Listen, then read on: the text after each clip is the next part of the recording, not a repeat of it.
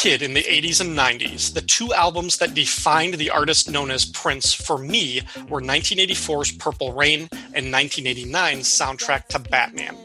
These two albums were electrified with pop energy that set me in motion, but they also had strong visual components in films that they were attached to, which helped cement them in my young mind. I've spoken before that it wasn't until 1999 the actual year, not the song, that I dove into Prince and started exploring more of his catalog. First, by immersing myself in the triple disc collection of the hits and the B sides, and then pursuing the songs that I liked back to their source albums, full of undiscovered treasures in deep cuts. But prior to that, going back to the 80s and 90s, there was this third Prince thing. It wasn't an album, I mean, it, it, well, it was, but that's not how I thought of it because it was a movie, except it wasn't. It was like a concert, but it also wasn't. The concert video for Sign of the Times, based on Prince's double album from 1987, looked to young Ryan like someone had filmed a stage play starring Prince and his band. There were weird interludes, eh, urban street noise, bits of dialogue with the dancers, costume changes. By the way, I never would have seen the movie except the fast forward button on our remote control was broken, and we had Sign of the Times tape on the same brown box VHS tape as the Coen brothers' Raising Arizona that I was trying to watch. So, with the notable exception of I Could Never Take the Place of Your Man, which slapped me in the face with its awesomeness and remains to this day my favorite Prince song, with that exception, I didn't get Sign of the Times. This assortment of songs didn't feel as accessible as Little Red Corvette, When Doves Cry, or Trust. I tried a decade later when I bought the album for myself and took it with me to college with the other Prince albums that I had. But it was still an odd assortment of material that, even at age 20, I'm not sure I was ready for. A 2017 review by John McKee celebrating the 30th anniversary of the album calls Sign of the Times a masterpiece encompassing all of Prince's musical personas bedroom balladeer, penitent Christian, one track minded lover man, modern day Basie style band leader, whimsical storyteller, meticulous orchestrator, guitar wielding axeman, and pop craftsman. That was a lot for me to take in on the first listen, to say nothing of the dueling vocal stylings of Prince and his alter ego Camille. But earlier this year, September 25th, 2020, Sign of the Times was re released as a nine disc super deluxe version featuring remasters of the original LPs, along with the maxi singles and B sides, 45 previously unreleased studio tracks and cuts, a live concert across two discs, and another live concert on DVD and a reissue this momentous for an album that many critics consider Prince's greatest work and a testament to his artistic genius, well, this deserves a discussion. Hello, and welcome back to a funky, sexy, soulful episode of Fire and Water Records, the music anthology show of the Fire and Water Podcast Network. I'm Ryan Daly, and joining me once again is my semi permanent co host, the purple trench coat to my assless pants, my brother Neil Daly. What's up, Neil? oh, oh man, that's one hell of an intro. I was all set to start talking about the Bulls and Scottie Pippen and Horace Grant's recent beef, but I think wow, you just okay. Let's just go with this. Let's let's do Prince again. We'll earmark time for that later. nice. And also joining us for this episode, the blue sky and white cloud suit to my third eye sunglasses, our, our buddy Chris Zagunas. What's up, Chris? Oh, hey, what's going on, guys? And you know what? I was sitting here eagerly anticipating what outfit I would get, and I approve. Thank you so much. All right, guys, what were your first impressions of Sign of the Times? Neil, I, I, think I know your answer already because we did talk about it when we did a Prince tribute back in 2017 uh, on the one year anniversary of his of his death. Back then, you said you thought this was his best album. Do you still think that? Absolutely. Absolutely, without a doubt. As a matter of fact, I think it's. I, I, read the same article you referenced too, which kind of brought me back. Because here's the weird thing about this album, and I'm not going to go too much into stuff that I. I'm not going to rehash a whole lot of stuff that we talked about in a prior podcast. But your initial assessment of it is actually fairly accurate, even though that this is my favorite album or collection of Prince. I think it is kind of a little bit less accessible than 1999 or Purple Rain, you know, or even all around the world in a day to a certain extent. Um, this one took a lot of digestion, if that makes any sense, um, for me to really get into it. So it's not like when I first listened to it, when I first got the two disc or no, two albums, two the two LP set um, as a kid. I don't think it in, immediately floored me as this is the greatest thing I've ever heard. I think it took time to develop that. But even after we did that podcast eh, a couple years ago, and it, it, this is where it registered, it narrowly edged out Purple Rain as my favorite collection of work.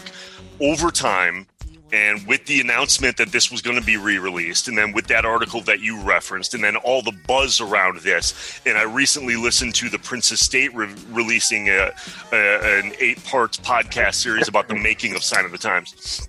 Um, all those things considered brought me back to this collection and we'll get into the unreleased stuff and how amazing and overwhelming this super deluxe version is.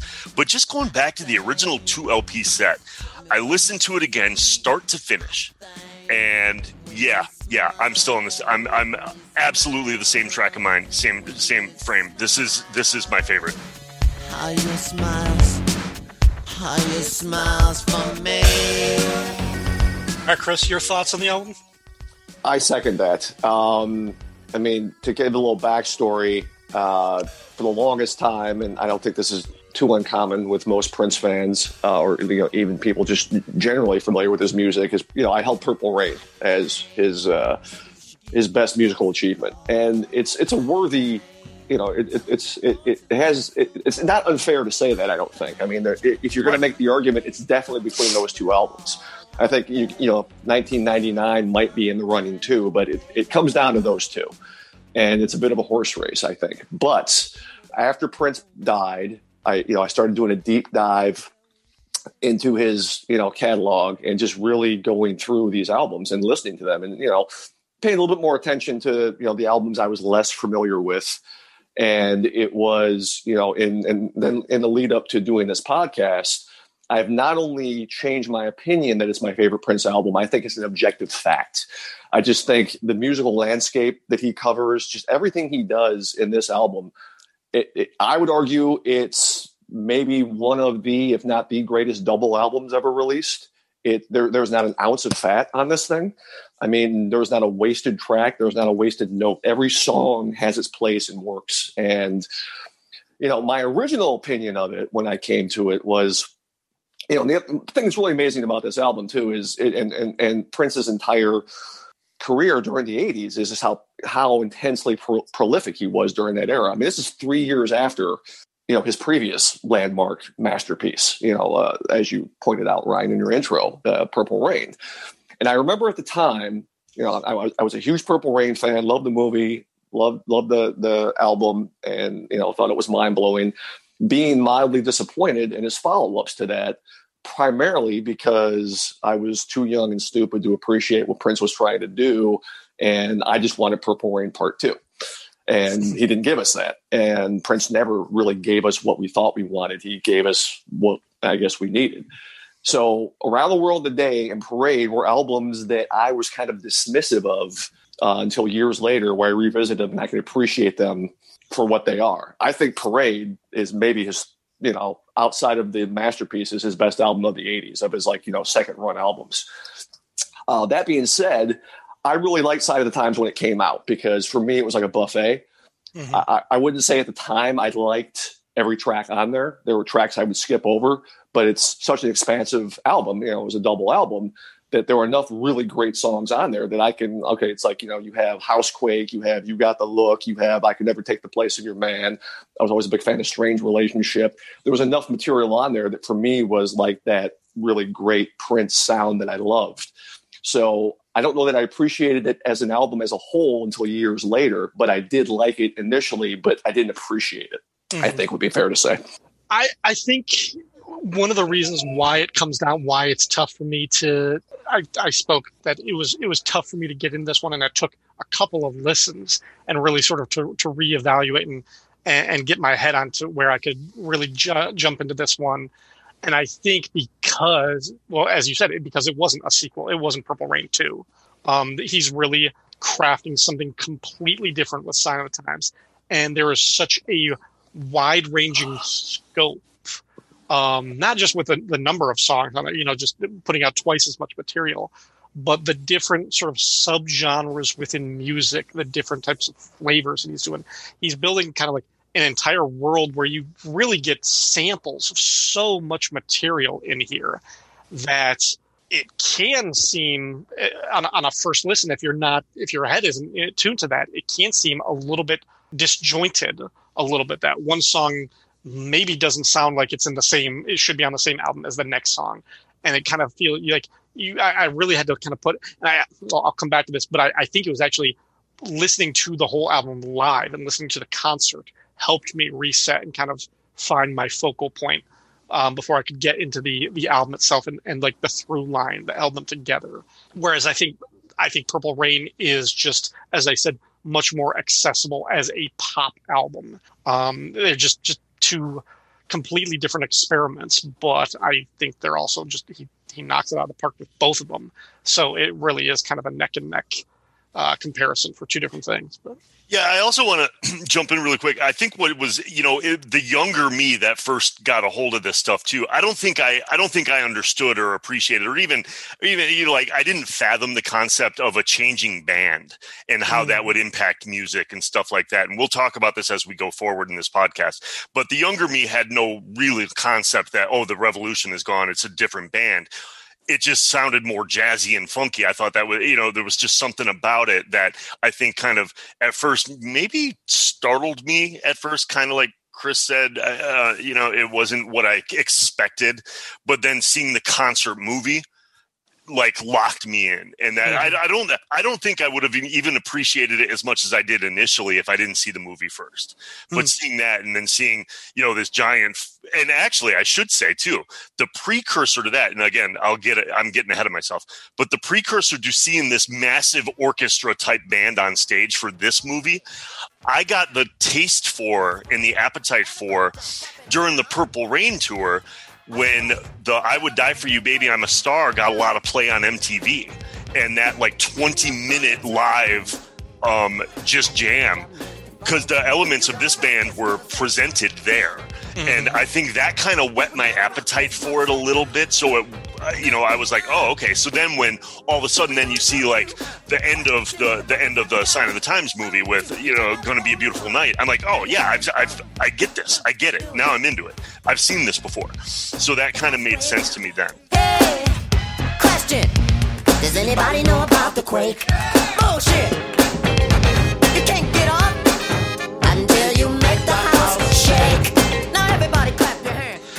Right, folks. Uh, as I said, these the Super Deluxe Edition has a lot of content. Uh, so we're going to break it up into different parts. And the first part is pretty easy. The first two discs, or LPs as it was originally released, this is the album Sign of the Times remastered. 16 songs. Uh, looking at the first disc, which had nine songs, uh, side one, Sign of the Times, Play in the Sunshine, Housequake, The Ballad of Dorothy Parker, and then on side two, It, Starfish and Coffee, Slow Love, Hot Thing, and Forever in My Life. What do you guys think about these songs? Uh, Chris, what were some of the standout tracks from this one? Housequake has long been one of my favorite Prince songs, and I mean that's that, that song is just a jam. I mean it's it's just a banger, and I've that was I remember when it was first released. That was one of the immediate standouts for me, and I've always loved that song. The Sign of the Times, the title track, that it's one of those weird songs. I mean, it's, it's it's definitely one of those like you know odd songs by Prince where like it doesn't sound like anything else like anyone else has ever done, but it's also got a certain element of pop accessibility to it. And for me, like it, has been a slow burn and appreciating that song because it was a popular song. It's one of his better known songs, and it became this thing for me where, like, as a Prince fan, I was never sure how much I liked the song or how much I was just kind of acclimated to hearing it a lot.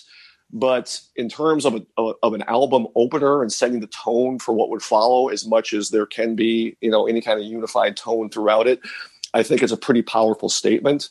Mm-hmm. And, you know, I kind of see why, as this album transitioned through various projects, why he decided to make, you know, name it this and have that be the thing that opens the album. Because I, I do like what it, the tone it does set for everything else that follows.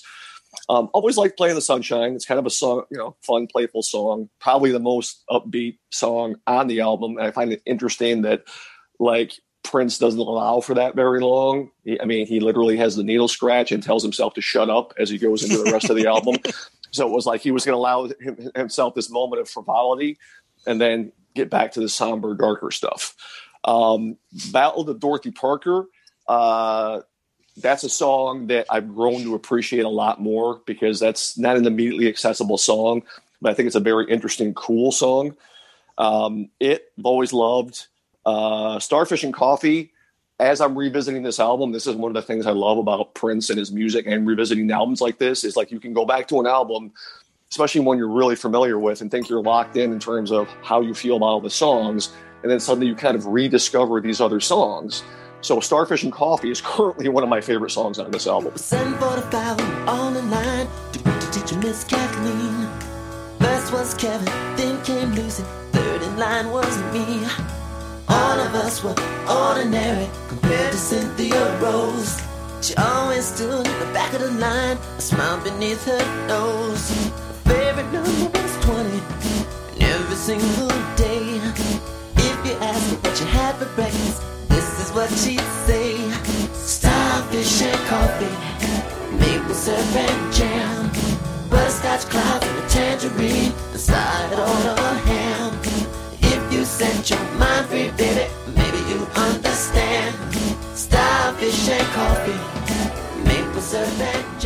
And I, I just love, the, the, I mean, just the, the imagery and the the, the, the, optimism in it that kind of doesn't exist on the other songs, but there's also something sinister about that song for me, kind of an undercurrent of it, and maybe that's kind of because the tone is set. So I'm, it's just the way the album is put together. It's like the songs are different and speak of different things, but somehow they kind of run into each other a little bit and inform what the other songs mean. So that's a song like currently is like one of my favorite tracks. Slow Love is a, a great uh, slow jam. Um, big fan of it. I've come to appreciate Prince uh, as a balladeer more as I'm rediscovering his music, and this is definitely one of his better ones. I think it's topped by a song that appears later in the album, and then "Hot Thing." I mean, that's just a great, you know, Prince funky jam. Uh, big fan, always have been, always been a standout track for me. And then "Forever in My Life" is also a song that I've rediscovered in this album that is currently one of my favorite tracks. And not to get too far ahead, but I really, really like the acoustic version that appears in the unreleased material and how, how much that works. But I, you know, I like both versions of it. Mm-hmm. Neil, some of your highlights well, yeah, I've got eh, I've got some great stories to kind of piggyback on the stuff that Chris said, and I'll kind of go through them quickly. But there's some from that there's some there's some neat stuff. Like for for example, the sign of the times thing. This is probably the coolest story that I heard come out of the story of sign of the times from the Prince Estate that I heard. Um, so it was July 13th, 1986, and I want to say I I want to say they were on the parade tour I believe. It, it probably 86, I guess it would have been something like that. But it was, I, I remember she, uh, the woman doing the podcast remembered the date, July 13th, 86. They were in LA and Prince got the LA Times that morning and he read the headlines and it talked about there was an earthquake somewhere in like central California, and there was the story about gang violence and somebody overdosed of a heroin thing, and there was you know like all the lyrics to the song came out of one newspaper, and and it was like she, that's why she remembered the date and she was like prince took all that stuff and he was you know basically in his own prince way was just like wow what a fucked up world we're living in right now and he took the newspaper home flew to minneapolis on an off day in the tour by himself recorded the song came back to the tour two days later and had roughly the entire song mixed, like almost entirely. I'm sure they went back and did overdubs and stuff like that. But basically and then so like a couple nights later Wendy talks about there. She shows up at sound check. Prince has already been there for like an hour, and he's playing something through the PA system. And this is during the parade tour. Um, and not even the whole band's there yet. But Prince is playing the opening drum salvo whatever you call it of mm-hmm. sign of the times. And he's just ripping his guitar solo similar to the intro in the movie version of the song which doesn't really make it on the album. But he's ripping his guitar solo over this drum track. And wendy walked in and her quote was oh my god this is going to change the world. And that's what she said. So that's that's the story of that particular song that i love um, really quickly to go through the other ones, Chris, I agree with a lot of the stuff that you mentioned. Housequake is just the, the ultimate jam. And again, I should point this out, Ryan, and maybe you'll maybe you'll agree with me as you as I go through this. I think a lot of these I appreciated more the live versions of from the concert anyway. Um, some of them, I, like Hot Thing, I think might. Or I know Slow Love, for example. Slow Love, absolutely, I love the live version of it, especially because he sings it a little differently in the third verse or whatever it is. Um, so I appreciate like the live versions of it a lot.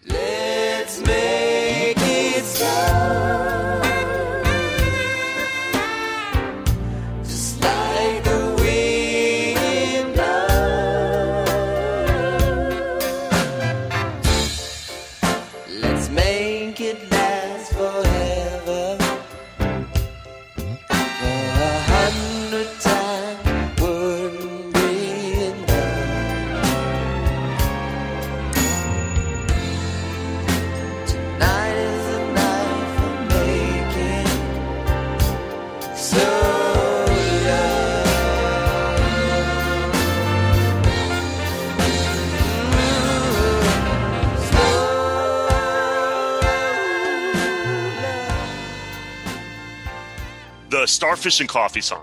First of all, Chris, I loved this song the moment I heard it. This was one of my favorites the moment I got this album, and I didn't know why.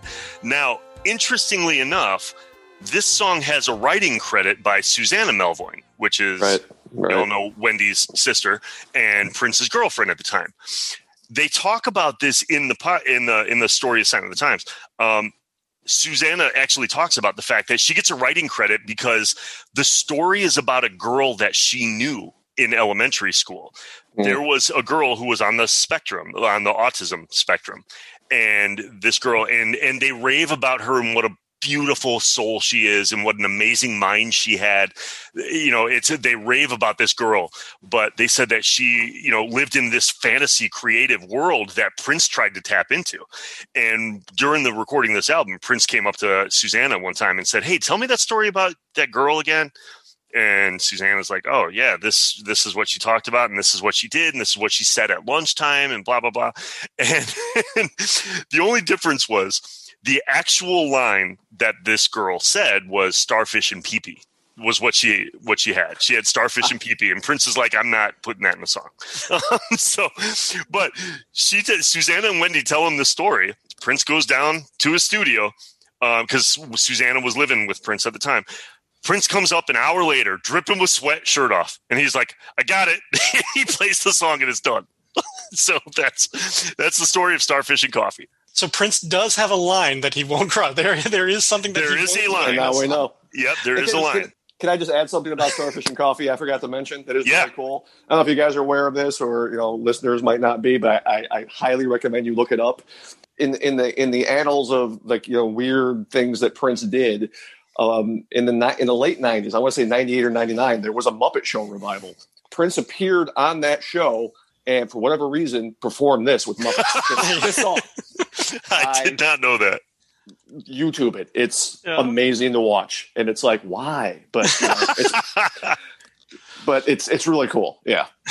That's awesome. Yeah, love that song. Love love this entire first album. I'm not going to get into every single song, um, but yeah, I, I those are those are my specific notes that I wanted to touch on. But this that entire one side one side two is just phenomenal. I think a real missed opportunity was not having Prince do something like "Get Off" or "Sexy Motherfucker" with the Muppets. I think I think that, that would have played better. But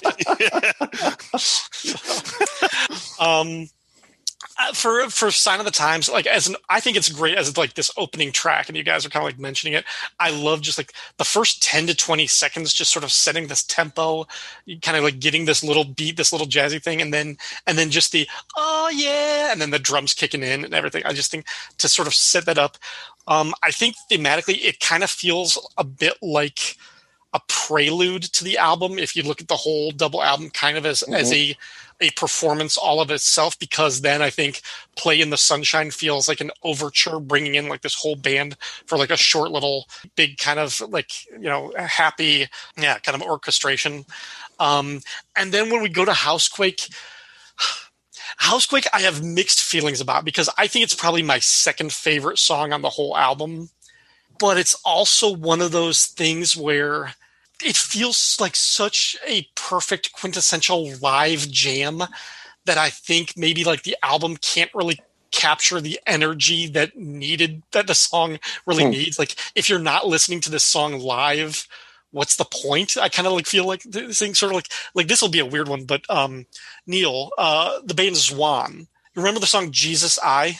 Oh yeah, absolutely. I know exactly where you're coming from. And how yeah. great that song is live when you yeah. get the whole energy and you get a crowd moshing to that and just getting into that. Yeah, and the and energy, yeah, there's a certain energy about that song that can't be duplicated on the album. And when you listen to the album, it's like, ah, all right, I guess it's the same song, but yeah, they're playing hmm. the same chords. Yeah, but you know, you know what's interesting is, I mean, it's you know, it sounds like you guys definitely both were more introduced to this album through the live performance. I would I say so, yeah.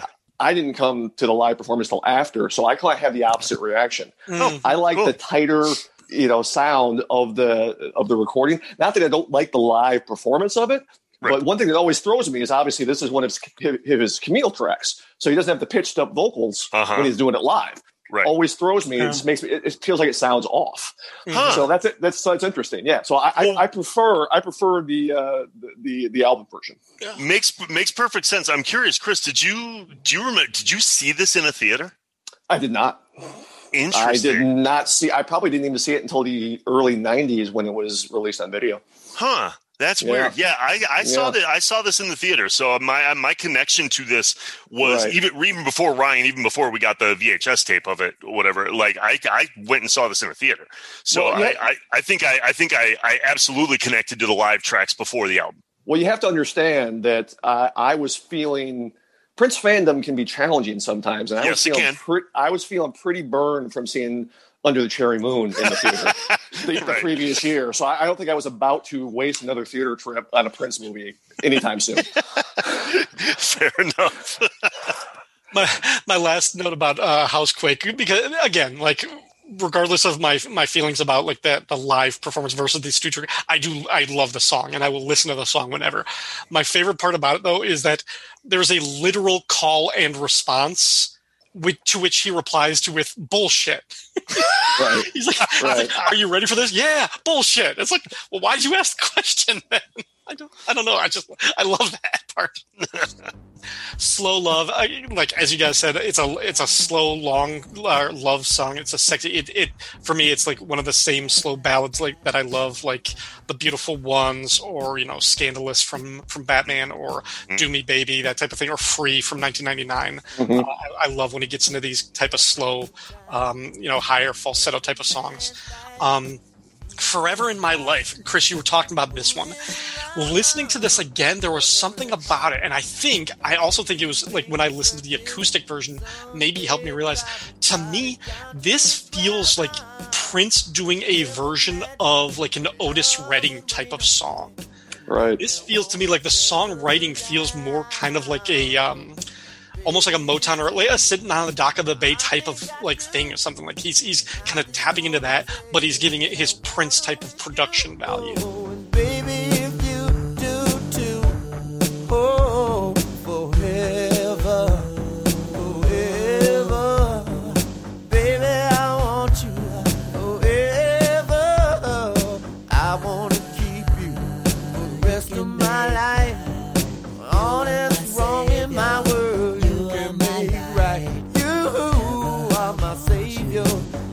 my life.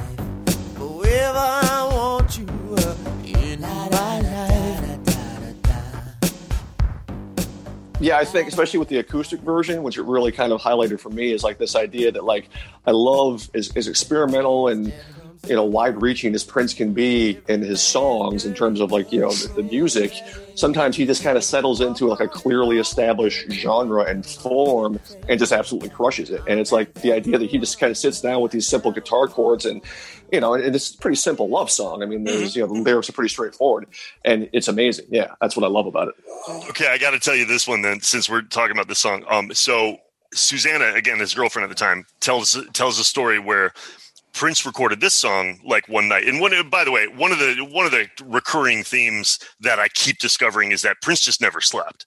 He was Right. like constantly like like during the making of this album, and I'll talk about this later on too. Like the studio, Warner Brothers had to hire two producers, two sets of producers and engineers, so that one could sleep while the other worked. They took shifts because Right. Prince recorded nonstop.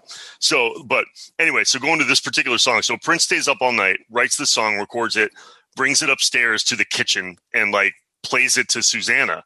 And she was like, Oh my God, that's beautiful, you know. Who and I think at the time he was working on songs that he was using for other people, which we'll get into in the outtakes and the B-sides once we go forward. But she asked him, she's like, Who's who's this one for? And he goes, No, I'm keeping this one for myself. This is this is for me. Yeah. And she says that was her way of understanding that he wrote this song about her. And then the interviewer kind of says something like, "Well, it's kind of vague." That's kind of like, okay, you're like, you whatever. And then she says, "No, you got to understand.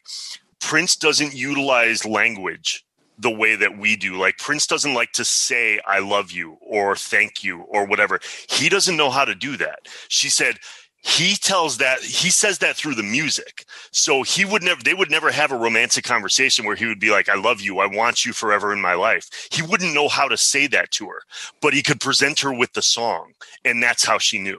So that that was just a fascinating insight into the the psyche that is Prince. I mean, he's you know I mentioned this before. Like he's a little spectrum himself. You know, this mm-hmm. is like the he's got this. Fascinating is the only way I can describe it. Yeah, and that you know what I picked that up from Prince. It's why I never tell my girlfriend I love her. I just play a Prince album. Smart, so smart. All right. Any other thoughts about uh, the first LP before we move on? Yeah, one other quick note I just wanted to add. I don't know if this was covered in that that Sign of the Times podcast that you listened to, but I remember reading, you know, speaking of like how Prince never slept or you know often recorded odd hours, um, that the Ballad of Dorothy Parker was a dream he had, and he woke up in the middle of the night, went into the recording, recording studio like at 3 a.m., and then just laid down the song like as a like just you know straight from his dream. And That's that's awesome. No, they didn't touch Yeah. on that one, so that's Yeah. that's really Yeah. cool. yeah, All right. The second LP, the second disc, had seven songs. You Got the Look, which featured Sheena Easton. If I Was Your Girlfriend, Strange Relationship, I Could Never Take the Place of Your Man. And then on the second side, The Cross, It's Gonna Be a Beautiful Night, and Adore. Um, I tend to think the second disc is stronger than the first one. Um, I mean, just the fact that four out of the seven songs appeared on his greatest hits double albums. um, what do you guys think about these ones? I, I mean, I've I've mentioned that uh, on two previous podcasts uh, that I could never take the place of Your Man is my favorite Prince song. Um, that's just one. Anytime I hear this one, I just want to get up. I want to move. It's it's it always brings a smile to my face. Like top five favorite song all time for me is that one. Um, but I, I don't have anything else to say because I've talked about it at length. So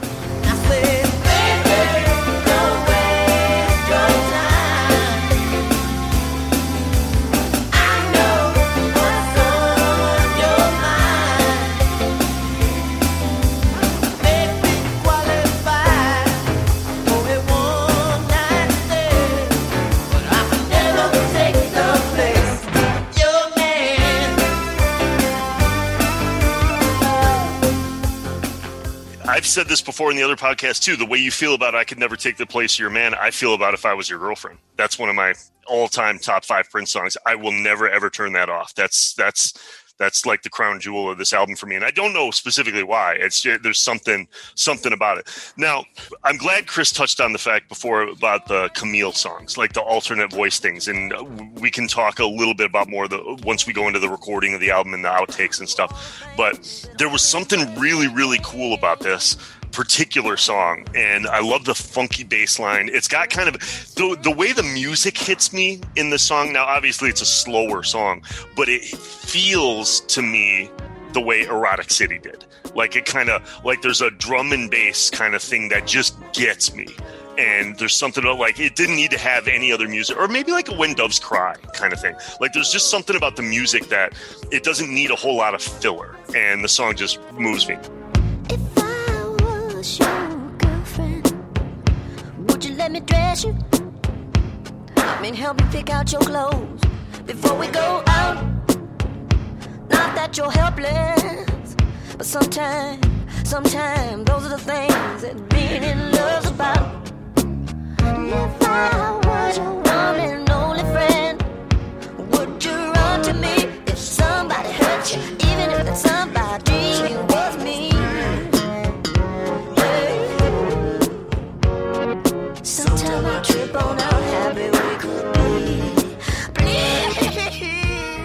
So I've always loved this song, and it took me a little while. I think in my, I mean, I should preface this when, when I first heard the song, I think I was still trying to determine, like, I was young enough where I was trying to figure out: is Prince gay? Is he androgynous? Is he this? Is he that? Like, I don't understand. Like, he talks about being a girl all the time, and he dresses like one, but then he sleeps with hot girls, and you know, it was like I didn't know. So this song kind of fell into that. Like, I'm like, I don't know if I'm supposed to like this song. I, eh, you know, I'm not sure. Then I got older and I realized, no, the things he's saying are, and then this was echoed in by Susannah in the in the story of Sign of the Times. She actually said this was his breakup song to her. This was this was basically when he talked about this is an argument that they had a lot, which is he would say, like, if I was your girlfriend, you would tell me this. If I was your girlfriend, you know, blah, blah, blah. Like, you're keeping the, you know, he was super protective, super insecure in a relationship, super closed off so that nobody could really get to him anyway. Like, Prince was just all about the music and he was socially awkward in all relationships. So it's guy, it had to be impossible to date the guy. Like, you were never going to be that important to him. it's just, that's got to be frustrating. But there, this was like kind of the moment where she he she said he took the actual words from a fight they had and put it in this song and made it a sexy song. But she was like i knew what that was. She was when that when he recorded that song the writing was on the wall and we were done within a month. So i just thought that's fascinating because i never got the sense that it was a breakup song when i listened to it. And uh, aside from that the other stuff um the cross. I think i love the cross the most um or I mean, uh, of the things I'm going to talk about, the thing I like about the cross the most is not Susannah Melvoin, Susan Rogers, the engineer of most of Prince's earlier albums. Um, she talked about when producing this album, she said that they go in, and this is classic Prince, and you're going to love this, and this is all I'm going to say about it. So they go in, Prince has this idea for the cross, and it's all in his head. He doesn't have a demo, he doesn't have a track, he doesn't have anything. He's got the whole thing, and he's going to record the song The Cross from the bottom up. So he's going to do the drums first, then add bass to it, then add guitar, then add like he's going to layer it going from the bottom up and then get to vocals. But nobody had heard anything yet. Like she didn't have a demo track to work off of. Chris just goes, "Hey, just roll tape. I, I gotta. I'm gonna do this thing." So he goes in there and starts doing the drums, and it's basically just a foot pedal. It's do, do, do, like. And so he's going on and he's playing this, and then she was like, and then he gets into it, and so she's like, watching Prince record drums to a song when you hear when you've never heard the song he's doing before, she's like, it's it's it's it's shockingly weird because she goes, he is reacting to things he hears in his head where the guitar is going to come in, where the keyboards are going to play, where the horns go. Like he's react, he knows the song, nobody else does. So she's like, it's just weird. Like you don't know what notes to give him because you don't know the song. So anyway, long story short, the end of the song starts to speed up as it builds in intensity and builds in electricity and stuff like that. And it gets to a point where she goes, the producer and me was saying, okay, we're going a little bit off the rails now. Like, this would, okay, this is like he's lost the time signature for the song. It's going too fast. And so he's done. He's done, comes out of the recording booth and everything. She's like, okay, I'm going to try and think of how to say this without hurting his feelings or without pissing him off. But she goes, okay, for our next take, let's try to maybe use a metronome. And she goes, you know, like a click track so you can stay on time. You know, maybe like, how do you feel about doing that? And he looks at her and he goes, What do you mean the next take? And that was that that ended the conversation. Done. So one take drums, that's what you hear on the record. Wow.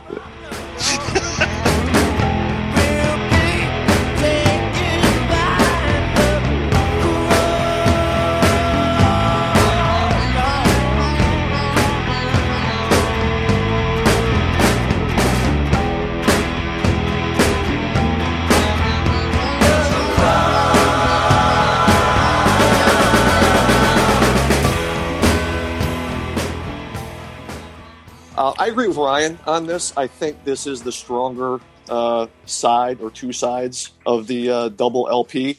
Um, probably not uh, an opinion I would have had initially, and almost certainly didn't. Even though I love a lot of the songs on here, but I mean, it's a shorter. You know, the, the these two sides are shorter, less songs, so the sheer quantity of songs on the first two sides. You know, there are more songs on those first two sides that I like just by sheer force Sure. of quantity. So one of the things that's been interesting for me is I've recently acquired this album on vinyl, and so I'm listening to it for the first time as four distinct sides, as opposed to like a you know a CD is all one Cool. thing. And I think I had it on cassette, and that's just two sides. Mm-hmm. So I, I'm going to make the argument that the side three, which is you got the look, if I was your girlfriend, strange relationship, and I could never take the place of your man, is the most powerful side of any of the four sides. Those four songs are absolutely incredible, all in a row like that. And uh, you guys both choosing one of those songs as your one of your favorite Prince songs or your favorites, very worthy choices. Um, I know initially coming into this album, you know, if I was your girlfriend is definitely one of Prince's more challenging songs.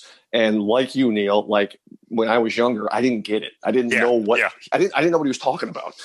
and it's kind of a weird song. So it was one of those songs like when you're listening to a CD, you know, because his book ended between two songs I really love. I've always loved You Got the Look and Strange Relationship is one of my favorite Prince deep cuts of all time. Mhm. And so it was one of those songs you just kind of leave on in between the two songs you really like. Like you like you don't hate it. I'm not going to fast forward through it, but I'll just let it play and not pay attention to it and wait for that song I really like to come on next.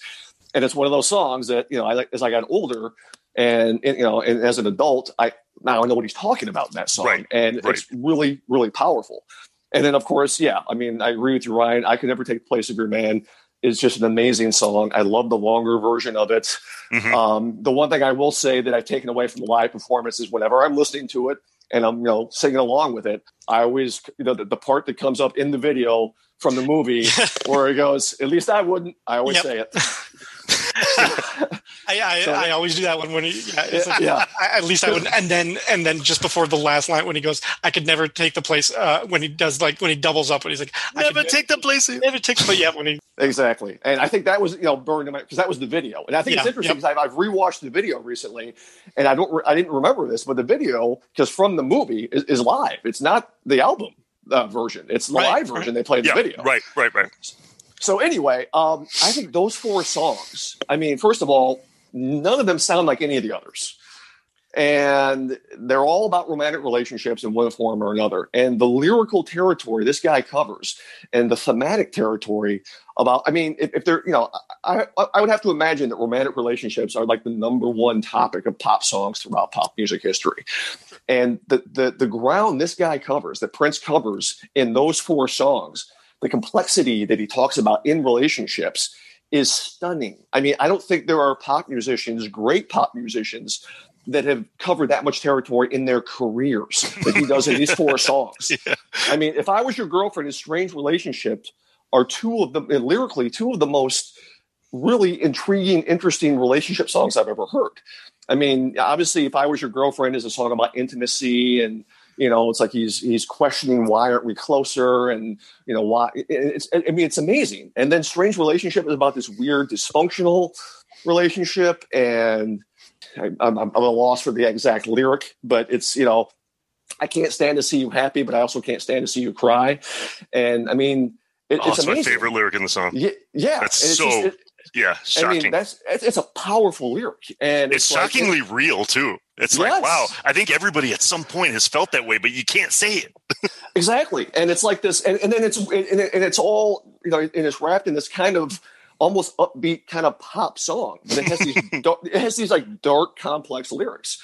So yeah, those four songs for me, I mean, taken as a grouping, are it's probably the best section of the album. I mean, it's just what what he talks about and and the lyrics and the themes is is just it's mind blowing to me.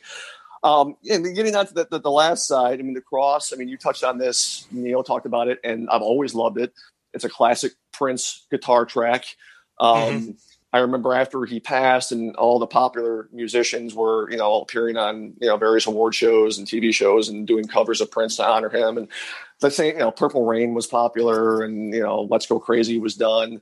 But I remember Lenny Kravitz uh, at the Rock and Roll Hall of Fame uh, when they did a tribute to Prince after he died. He did this song, and it was, you know, it was pretty great. And I, I, I remember really appreciating that because it was like not a song a lot of people know by Prince, and I thought it was a really cool choice for him to do. Um, it's going to be a beautiful night. I know. It's. I mean, it's a great song. I mean, Neil, you made the connection to you know, like the the baby I'm a star. Mhm. Um, I would die for you. You know, it's just like this is free flowing jam, right? Yeah. It's just him and the band just going on and on and on.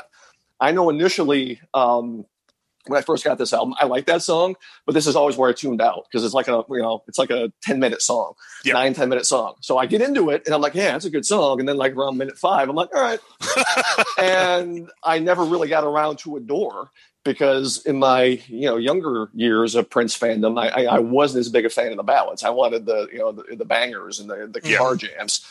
And so Adore is another song that I've come around to later in life. And I don't know if you guys saw the uh, the Prince tribute concert that they aired uh, earlier this year on CBS, and it was like uh, you know like an all star collection.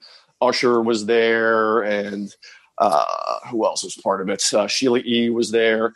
Anyway, they had Earth, Wind, and Fire perform this song, Really? and Hmm. and they actually recorded this uh, last year, uh, and uh, I was lucky enough to go, so I saw I saw it live, and yeah, it was pretty amazing. And it's it this you know I, I mentioned earlier about Slow Love um, being a great ballad and an impressive showcase of Prince's power and prowess as a balladeer. Right. And it's but, it, but it's topped by this song. I mean, this Mhm. song is is one of his his best ballads, and it's just you know when he gets in that really high falsetto Oh. range, and just and, and just I mean it destroys it. I mean the guy Yeah. ha- has such range, such vocal range, and when he can just get up there. And you know this could be something that was recorded by like the Delfonics or the Chi-Lites. you yeah. know, you know. yeah. It's Yeah. just an old, like, I mean, it, it's a sexy ass song. For me, it's almost like this song feels to me, and again, this I think speaks to the arrangement of the album as a whole, you know, because it's such a journey. Like, it just takes you through you know, this this whole raucous, you know, sexy, funky, soulful, like all the words you, you know that you use, Ryan, and then you end up with this song, and it's almost like kind of the afterglow of the album. It's Mhm. like Prince has just made sweet love to you, and now he's going to hold you in his arms yeah. and so that's a song I, I really grown to uh, love in recent years, and and it's uh, and, and I have a deep appreciation for it. Wow, it's so cool that you mentioned that, Ryan. I just want to mention this really fast. That's I've borrowed from this everything Chris just said. I've borrowed for this in the construction of albums or playlists or my own music, and I never realized I did it until you mentioned it, Chris. You gave it like a you put it made it tangible, but like that ending ending an album like with an epic like the penultimate kind of closer and then mm-hmm. tailing off with something gentle kind of thing. Like ryan you know we've talked about this before with like siamese dream you know how you Sure, have yeah, yeah. how you have luna after silverfuck kind of thing. You know this this sort of like wow chris that's fascinating because i do the same thing now with Yeah. all of my playlists. It's like you gotta have the ultimate encore piece but just kind of like gingerly send them off into the night Yeah, Mhm, exactly. mhm. I mean, he did a similar thing with Purple Rain. You know, I mean, Purple Rain's obviously not, uh, you know, it's more of a guitar rock ballad, but still, same idea. yeah yeah sure Yeah. and then come back yeah Yeah, and I I kind of thought about like the second half, what what would be like side B for this one, as a thematic kind of response to the first one because I I do like you. I I really like the cross. I think of it as one of his better guitar driven songs. Mhm. Um, which is really interesting to hear the, how the, he went about producing this and what the, the studio journey of this song was. That's that's pretty fascinating. Um, but I think like going from that, that sounds like kind of like the end of a regular concert. Like that would be a closer, and then you bring in the encore for it's going to be a beautiful Night as this big live jam, and it's a live track on the album, as it's just like really kind of long. But to me, this feels like we've gone from Play in the Sunshine and housequake you know that double feature and then this one is the the final kind of response to that um Right.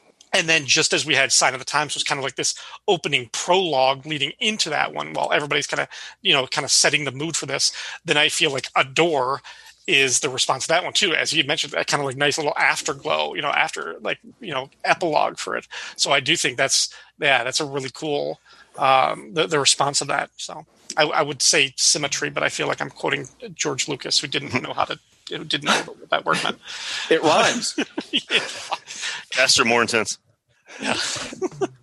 Other than that, uh, yeah, uh, the song "Strange Relationship" you talked about, I I probably wouldn't have made this connection except Neil, uh, like we when earlier this year when we talked about New Edition and that family tree, the music part of "Strange Relationship" really reminds me of that late '80s, early '90s hip hop. Yeah. And it kind of remind it has it has a sort of Bobby Brown New Edition feel to me um, which is interesting because looking up, I guess he, the original he originally wrote this one back in 1983, and then it was reworked by Wendy and Lisa in '85, and then he brought it again and reworked it for the the last the album version for this one. So Baby, I just can't stand to see you happy. More than that, I hate to see you sad. Honey, me, I just might do something rash. What's the strange relationship? I, real quick, I just want to touch on this. Sign of the Times is a really good example of this, but like this is, I mean, when he he he wrote that in '86, um, but he had already kind of he was already touching on hip hop and and stuff long before the rest of the world kind of discovered it and it became mainstream and pop, which was in the '90s. In '86, he when he presented Sign of the Times to the band, he was like, you know, drum and bass. He was like, this is going to be there this is the future right now. We're getting rid of a lot of filler a lot of melody. That's going to sound electronic and uh, there's going to be a lot of spoken word stuff. And then there's even i think which we'll get into as we go forward but what was oh god what was the song i'm thinking of? There's one of them uh, maybe Cocoa Boys, I think, was one of the outtakes that had like the first rap that I remember hearing Prince do or something, which we'll talk about later on. But anyway, there was there was a lot of that. So Ryan, I think, yeah, it's it's kind of funny, strange relationship. The sounds he was kind of borrowing on were all over the map on this. It's, is this was such a, and you can tell it's, you know, we've talked about this and we'll talk about it again. There's three different albums of material coming together at once, you know, and there was, you know, jazz influences by the new band. There was, you know, hip hop influences by the stuff he was reading in the newspapers and, and whatnot. And so, yeah, he borrowed from a lot. That's really cool. So my my last question for the album was just going to be sort of where does this rank in your Prince discography? And it sounds like you guys both think that this is his best. yes. Yeah, God, it's really close for me. I, I I still think if I had to pick one, I would pick Purple Rain, but yeah, that's that's almost more just because Purple Rain feels comparatively streamlined and simple and, and accessible just as a piece of pop music or, or you know pop icona. Um, and this is more the the as I as I said at the beginning, kind of like the broader, the wide ranging, the scope, the ambition, um, and, just like going all over the place. I mean, but but this does. I mean, like as, as that description, this does kind of talk about like all of Prince's all of Prince's you know styles and materials up through the '80s at least uh, could be could be captured in this one. So it's a it's a really tough call. But Yeah, I think I think I would say, and this is probably going to spark some controversy and maybe even some backlash amongst our listeners. I mean, it, it, it's one thing to say what's your favorite Prince album, like that's kind of that's subjective and everything. But I would venture to say that this is eh, not necessarily in not in terms of what somebody's favorite is, but I would kind of I find it hard to, for somebody to argue that this isn't the best Prince album in terms of quality. Right. And somebody, you know, there are people that like, I like Purple Rain could be your favorite album, but this is a better album. Mhm. Um, and the reason I say that, and I just really quick, I think it's because of, of basically to put a cap on all the things we've talked about. Chris, you talked a lot about the lyrics and the adult themes, and Ryan, you talked about you didn't quite get this at first when you were young until you were older. All of us have kind of recognized that we've kind of come to appreciate it more as we've gotten older.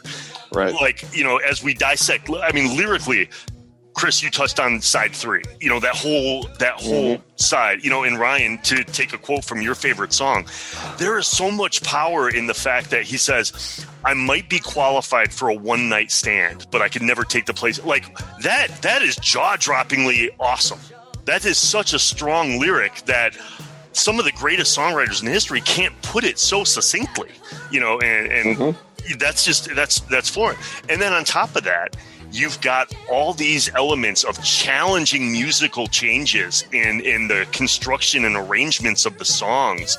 Um, going jazz, going like there's just this is a difficult. I mean, we'll talk about this once we go to the live stuff, but he rehearsed the shit out of the band, and he was hard on them. And but this is just this is one of the most complex, amazing, deep challenging pieces of music I've ever heard before. And that's why I would argue that this is whether or not you like 1999 more or Purple Rain more or whatever. I think this it's it, I would find it hard for somebody to argue that this isn't the greatest piece of work Prince ever did. Yeah, I, I second that emphatically. And I think for me, you know, in my debates, I mean, same as you, Ryan. I mean, Purple Rain and Sign of the Times, as I mentioned earlier. I mean, this is you know, this is basically a heavyweight boxing match here between these two, and they're and they're just slugging it out. I would argue, though, uh, to a certain extent, it's not entirely a fair comparison because, unlike, and this is, I think, speaks to the strength of Sign of the Times as a piece of music and a piece of art. Unlike uh, previous albums, I mean, this thing obviously was a was a distillation of multiple album projects, multiple music musical styles. I mean, there's there's, there's music in here from two different bands, or Yeah. at least you know from eras that he was working with two different bands coming together. Whereas it feels like, especially with Purple Rain, and you know, obviously with with you know, I think also with Around the World Today and Parade that uh, were between those two albums. You know, Prince had a, almost like a singular vision of what those albums were going to be. And for me, and, and this is something else you mentioned, Ryan, and I agree with you, is you know, Purple Rain feels like a, a concept album to me because to me it is so married to that movie. I mean, the track order is almost identical. The songs appear almost in the same order in the movie that they do on the album. So I can't help but I can't help but listen to that album and have the story of the movie play out as I'm listening to it because it's it's tied to it. At what point does that become a normal studio album, and at what point is it a soundtrack? Exactly. Yeah. exactly. So it's like it, you know, and you listen to it, and it's so it feels like it's it's tighter, it's more focused, um, which is not necessarily to its discredit, but I I guess what it comes down to is that my my my love of Purple Rain, and, and, and I deeply love that album. I mean, that peaked. I mean, there a long time ago. There's there's there's for me. I mean, I can listen to that album without even putting the music on. I know it backwards and forwards. I've listened to every track a million times, front to back. I mean, there's no, there, you know, there, there's there's no there's no skips on that album. But you're not Everything going to is- discover anything new from it. I, am not. There, there, I am past the point. I am decades past the point to discovering anything new about that album. Interesting. Sign of the Times is still revealing things to me as I'm discovering it and you know like new parts of it and because it, it because it does it, it has so much to say and it does cover so much territory that you can jump around and and listen to different parts of it and you know like like I mean literally just getting that album on vinyl a couple weeks ago I'm suddenly like laser focused on that side three, listening to those four songs as a grouping together. Like I put that on by itself and just listen to those four songs and how they work together. And and, and yeah, so I mean, Sign of the Times is, is a deeper dive for me, and there's so much more to discover and to continue to discover. It's a richer, more rewarding experience. And that's not to say that Purple Rain isn't, but it's just that I'm you know in terms of discovery, I'm done with Purple Rain. That is a great analogy, by the way. Thank you. Yeah, that's that- absolutely. I couldn't have put it better myself. That's absolutely great. There, we're st- like Sign of the Times still has stuff that reveals to me. So yeah, Alrighty, uh, moving on. We're going to be talking about the third disc in the super deluxe uh, edition of this album. There were four official singles from Sign of the Times that featured slightly tweaked versions of the album songs, edited for radio play, obviously, uh, and then B sides. And among the B sides were two new tracks that did not appear on the album. So the singles were the Sign of the Time, or Sign of the Times, uh, which had the B side "La La La He He He," co-written by Sheena Easton. Number two was If I Was Your Girlfriend with the B side Shockadelica. Three was You Got the Look, and the B side was just Housequake. And four was I Could Never Take the Place of Your Man, the radio edited version, with the B side of Hot Thing. And then there were promotional singles that came out, but those were like the four official ones. Um, I, I mean, I, I would just say I love the two unreleased or the two B side tracks, La La La, He He He, and Shockadelica. I love them as much as almost any song on the album. Um, I could argue that they they belong on the album as much as what I think may be some of like the weaker songs on it.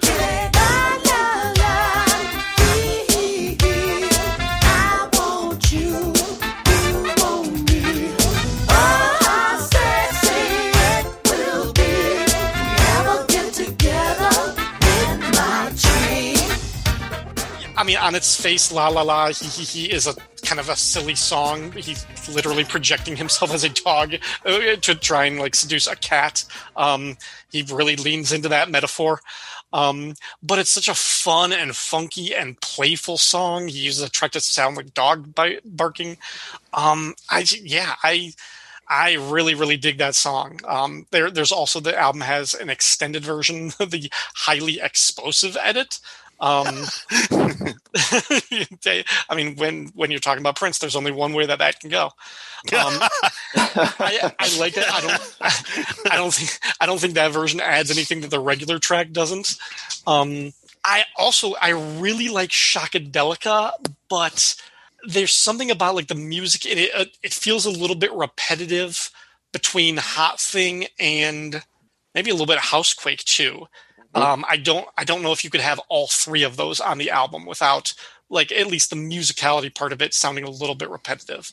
Um, but I, I do like Shockadelica too, and the the longer version that's on the disc has a really cool guitar part in the middle that I dig. What do you guys think about any of the you know extended or longer versions of the singles or those uh, those B sides?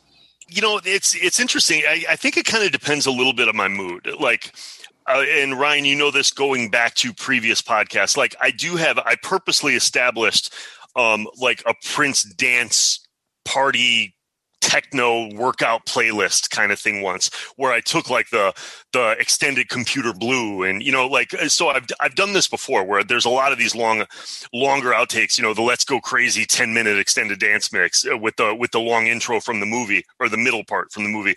So i i appreciate all these things for certain elements you know for certain like for example, I, you know, a lot of these, a lot of the Sign of the Times extended tracks are great if I was going on a treadmill run, or if I was, you know, if I was gonna, if I was gonna work out and I needed music, pump up music in the background and stuff. I think they work phenomenally well for that. I'm obviously glad that they didn't make the album because you couldn't listen to every song of these being 10 minutes long. And and a lot of times with these with prince's remix and stuff there's just a lot of instrumental interludes and things like that. So i love hearing them i think they're cool and i think they've got a certain use to it. I don't really have a whole lot more to say other than that but there are some there are I, I definitely have cultivated a playlist of prince's extended dance tracks for a purpose and they work really well. Yeah, I um I mean this this in terms of like, you know, quote unquote previously unreleased material, which most of it really isn't, but you know, like uh, as a you know, bonus content for this collection, this is probably the least interesting s- section for me, only because I, I pretty much heard all of this. Um, my feelings on those songs, I mean, like you, Ryan, uh, I think I discovered both of them or heard them first with the release of the hits and B sides, and I've long held that that, that B sides collection is one of my favorite collections of Prince music. I was I was so right, excited to get right. that, and and some of his B sides during this period were some of his best music. I mean, Oh, Erotic absolutely. City, Feel You Up, Yep. Irresistible Bitch. I mean, just all time great classic Prince songs, and they were never actually officially released as uh, on an album.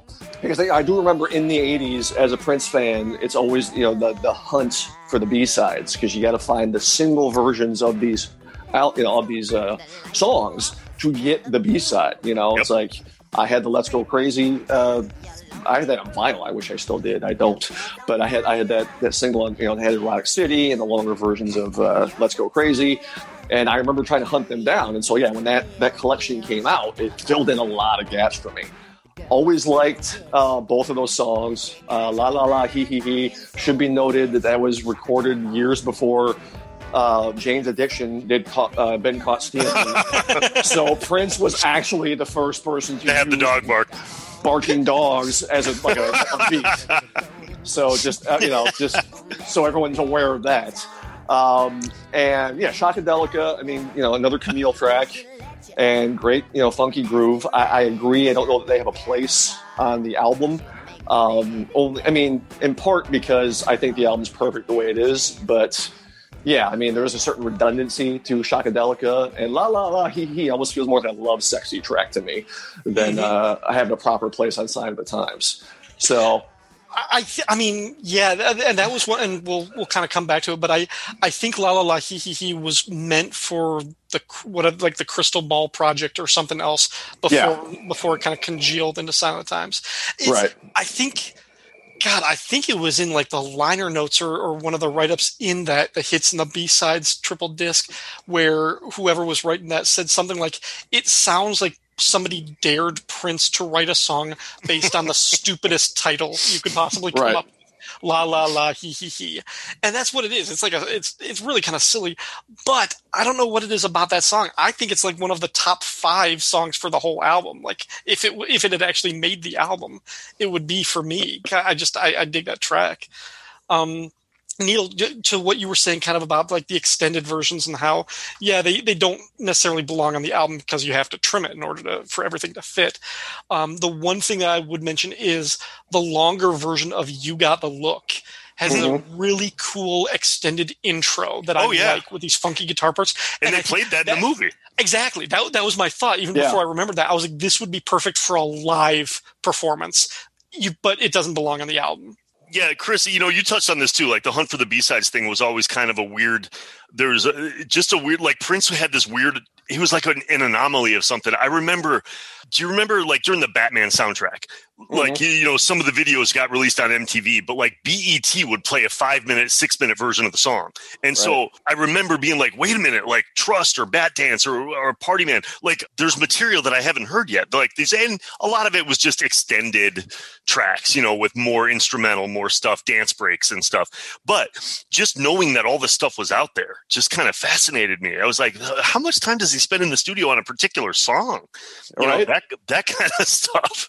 I mean, yeah, really speaks to the uh, how, how prolific he was. Is not only did he record like hundreds and hundreds of songs, but there was like nine versions of each song. Yeah, exactly. I know. What was it? Remember when when we hunted down the the computer blue rem- the remixes? There was computer Yeah. blue. Then there was computer blue extended. Then there was computer blue seven fourteen.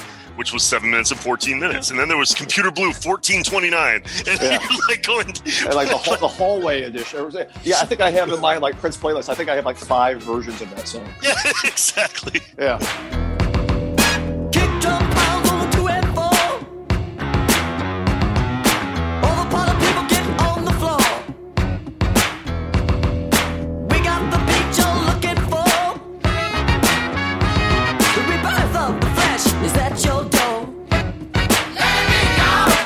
Right, then moving on. The next three discs in the Super Deluxe version uh, comprised of 45 previously unreleased studio tracks. Um, and and I, as we kind of get into the section, I also kind of want to talk about, and and you guys can probably speak to this a little bit better, but we've sort of teased at it.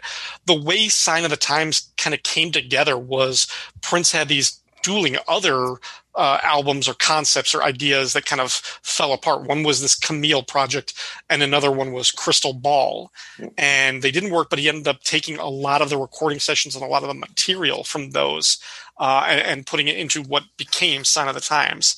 Anything more specific than that that you guys want to mention? Yeah, I mean, um, just kind of you know fill in the blanks there a little bit, you know, because I had done some reading about this, and you know, I've always one of the things that was most exciting to me about this release is because of this story of how this album came to be. I mean, this is the third super deluxe edition we've gotten from Prince. They did Purple Rain, they did uh, 1999. This is the one. This is the one I was most excited about because of this. So yeah, so what you were saying, Ryan. There's also a third album project that was incorporated, uh, uh, Dream, the Dream Factory yep.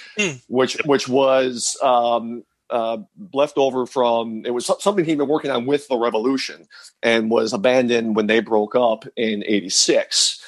And then you know, and some of these tracks, if you look at like some of the album configurations for what these three albums were going to be for Dream Factory, Camille, uh, and then Crystal Ball. A lot of these, some of these songs survived into it and made it all the way to Sign of the Times. I think Strange Relationship is one. Um, trying to think what another one was off the top of my head. There, there were like two or three that survived that you know that entire process. Were re-recorded and reworked, but still you know uh, Starfish and Coffee, I think was another one. Um, so yeah, so that when that fell apart, you know, Prince uh, shelved that, and then yes, the Camille project came up because this is when Prince really started to experiment with the uh, the pitching up of his voice, and he created this Camille alter ego, and there was a whole album for that. He wanted to release that under the pseudonym Camille, not have his name attached to it at all. And of course, Warner Brothers was like, "Yeah, we're not doing that."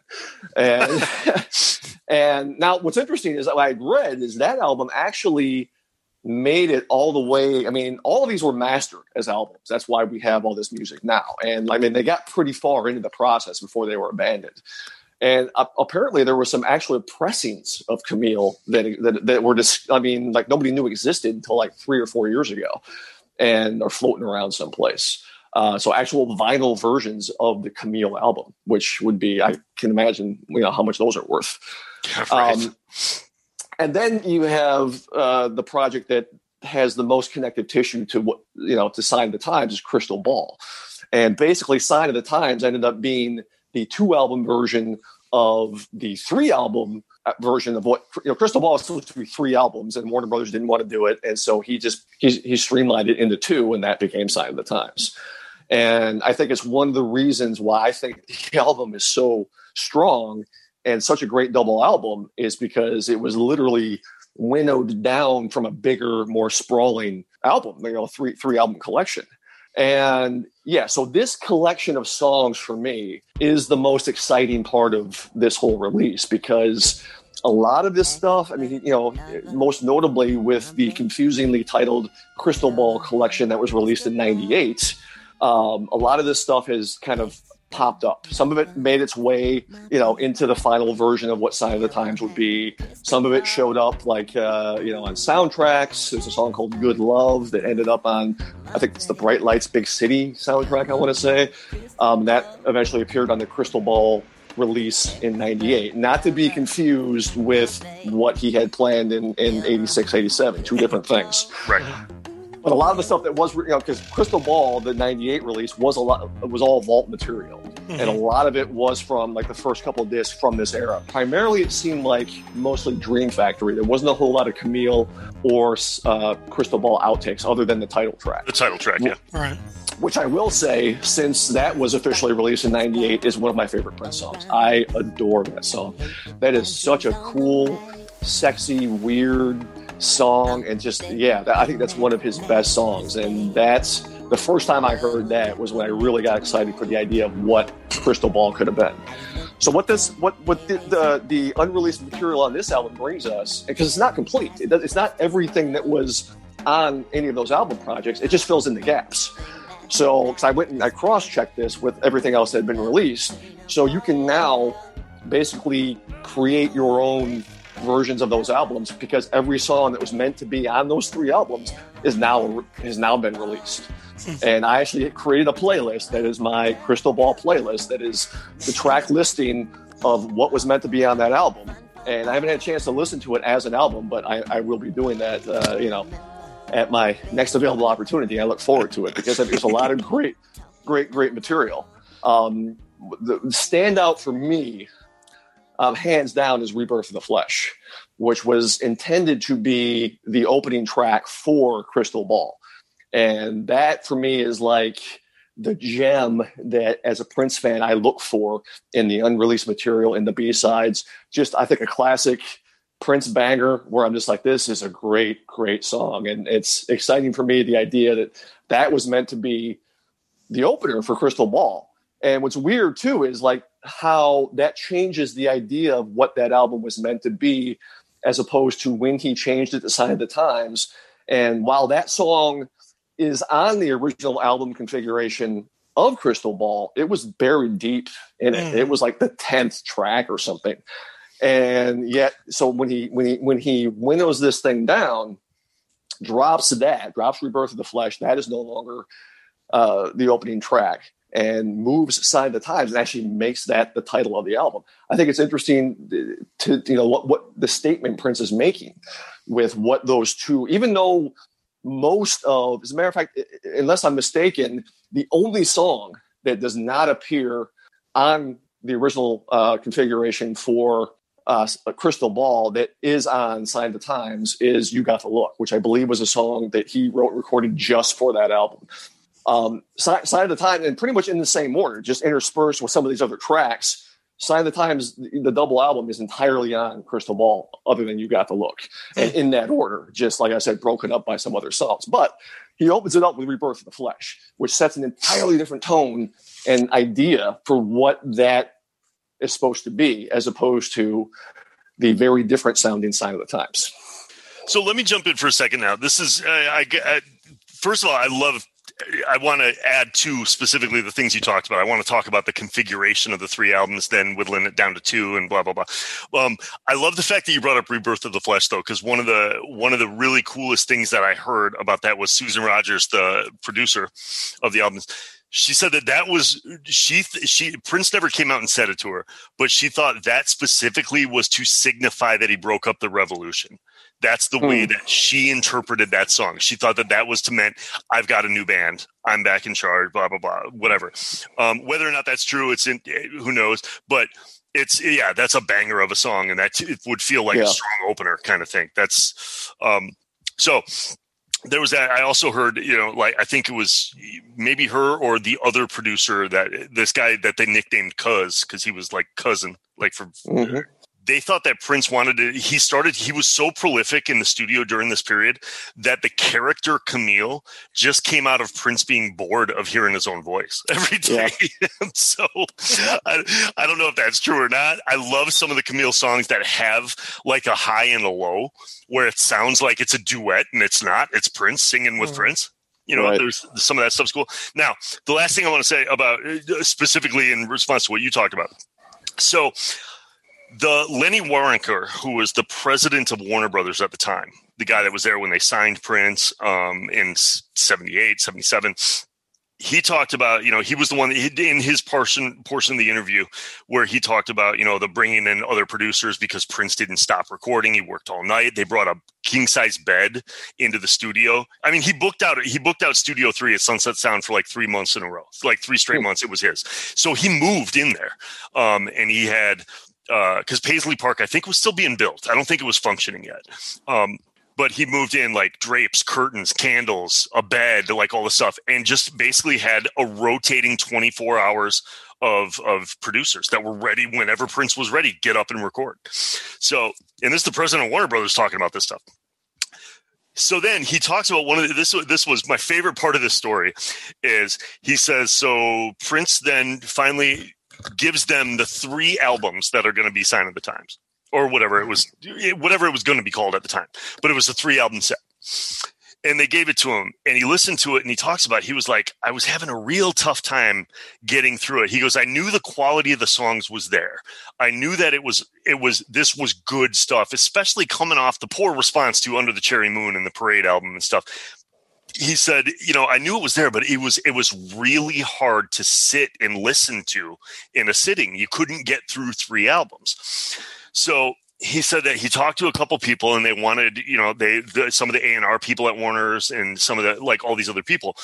And everybody basically said, you gotta whittle it down. Like we can't release a three disc set or a three album set. And so Lenny was like, okay, well, who's you know somebody's got to tell him and everybody else was like you're the president you tell him you know we we're not going to have control no way. Everybody was afraid to tell prince. So lenny scheduled a meeting through prince's manager and said hey i need prince to come out to the studios. You know i want we're going to have a sit down we're going to talk to him. And he was like but do me a favor.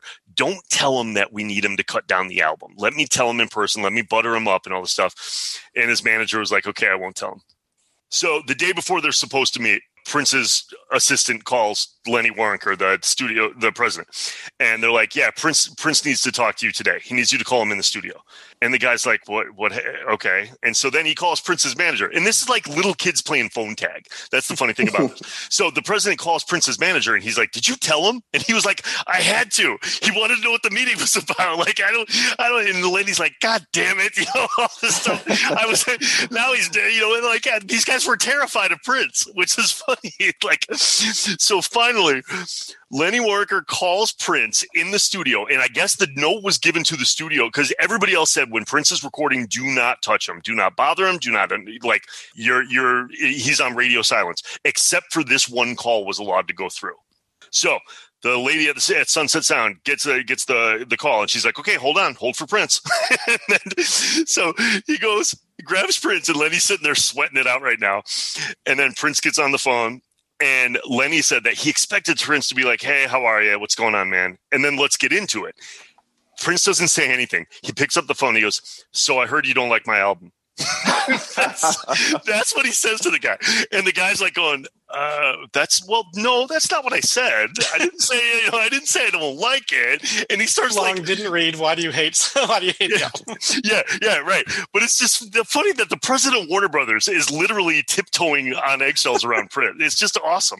But this guy was like saying, "So no, no, it's just," and then he gives him the whole spiel about why they got to cut it down, they got to trim it down, and it's going to be hard to market it, and it's going to be hard to put all this other stuff. And so he says he's like nervously talking for ten minutes. Prince doesn't say a word. The guy's like just trying to explain to him all the things and what they can do with it and how you know in the the the budget and all this other crap. Anyway he's just going on and on and prince doesn't say anything. Finally there's like dead silence. And prince goes i'm gonna fly back to minneapolis tomorrow. I'll talk to you later. And he hangs up. And then the guy's like okay. So the next night or that night, this guy calls all of his A&R people, all his producers and everything. They're like, okay, look, Prince is mad at us right now. So we got to try and come up with a, co- we got to try and trim this down ourselves. Let's try and cut this down to a two album thing. And there were people that wanted it to be a single album. And Lenny at least Oh. was like, there, there's no way. Lenny was like, there is too much good material on here. We, there's no way. First of all, we'll never get Prince to go along with it. But they were like, second of all, it's too, there's, it's too good. So they were trying to work on it. So they spent all night like brainstorming. The next morning, uh, Lenny calls Prince again, and, or calls the manager, the manager, and he's like, he's like, "Hey, so we've got some ideas. We need to sit down with Prince. Prince said he was going back to Minneapolis." Uh, no, this had to be the next day. He was like, Prince said he was flying to Minneapolis. He's going to be there for a couple days. So when he gets back in town, we want to meet with him. And and the guy and the manager was like, "What about?" And he said, "Well, we've got some ideas about how we can trim the album down." And they're like, "No, Prince did it." And Lenny's like, "What?" And they're like, "Oh yeah, he's on a plane back to LA right now. He flew home to Minneapolis, recut the album that is the two disc album Sign of the Times himself, and he's flying back right now with the finished copy." And so they were like, "Okay, I guess that's it." And that is the Sign of the Times version that was released. Interesting. I, well, I have two comments on it. Number one is being terrified is the exact correct response to have the Prince. Uh, e- everyone, no matter who you are, should just be terrified of Prince. Um, you know, And and yet also aroused, like at the same time. well, those, that's two sides of the same coin for me, buddy. So, nice. but um, you know, the interesting thing about that is, you know, I hate to say it, and it's not like I'm siding with the record company, but I don't argue against it being the right choice because of how phenomenal and great Sign of the Times is. I mean, like I said, I haven't had a chance to listen to the configuration as a whole that would have been the, the original release, Crystal Ball.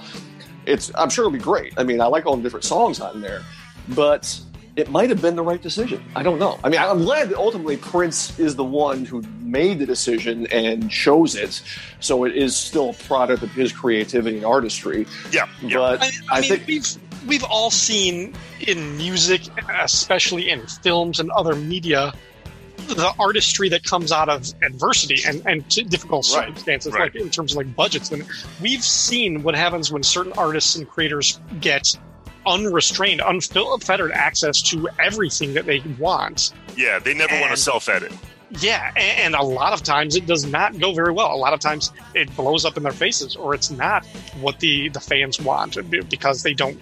Yeah, it's so, or what the studio wanted. Thought they they just had a better. Prince was able to incorporate that and make a better product of it. Because, Well, I think I think what's what's awesome about I, I think we're we're all kind of aligned now on the same thing. Like, first of all, I can't imagine this album being released any other way now. Like, I, Right. I, I yes, I agree. The studio made the right decision to trim it down to two albums, but yes, I love the fact that then Prince constructed the set list, the the album track list, the way he wanted it to, based on this. Mm-hmm. And so, you know, I mean, I, God knows what kind of album would we get. Like Ryan, you said this before. It plays like a concert, you know, that type of thing. So the fact that you know Prince probably was very unhappy about the fact that they made him cut stuff out, but what he put together is phenomenal. So Exactly. yeah, so I'll leave it at that.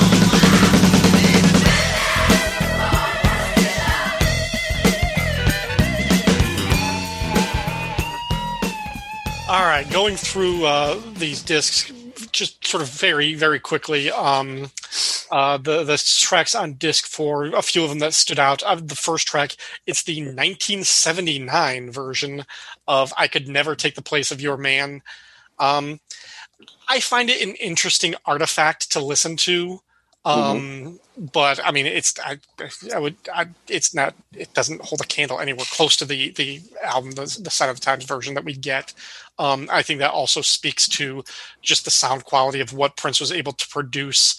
You know, in in his early material by the time he got here, and, and I know Neil, when we talked a couple of years ago on the other one, you mentioned how some of his very earliest albums it's hard for you to listen to just because of like the sound quality. You know what was what could have been possible, the, the potential some of those songs had if they had just been recorded or mixed at a later date in Prince's career. Yeah, yeah, absolutely. You know, I mentioned this once before, um, but you know, I heard you know there was a friend of mine that was like a DJ that had Chris. Remember Hector? Remember Hector? Man, man, yeah, why, why, you don't like Hector, man? why you don't like Hector, man? but he was able to access like he I- he got me copies of and i think i talked about this in a prior podcast ryan so i'm not going to go deep into it but like certain things like he was able to get like dj quality remasters of like dirty mind and stuff that brought out they modernized the bass track and the drum like there was something that they were able to do with modern technology to make it sound current and modern. Mm-hmm. And all of a sudden the album takes on a whole new life now like a whole new life. Like you could hear it banging in a club now in a like in a you know you know in a hip hop movie or something at a club scene.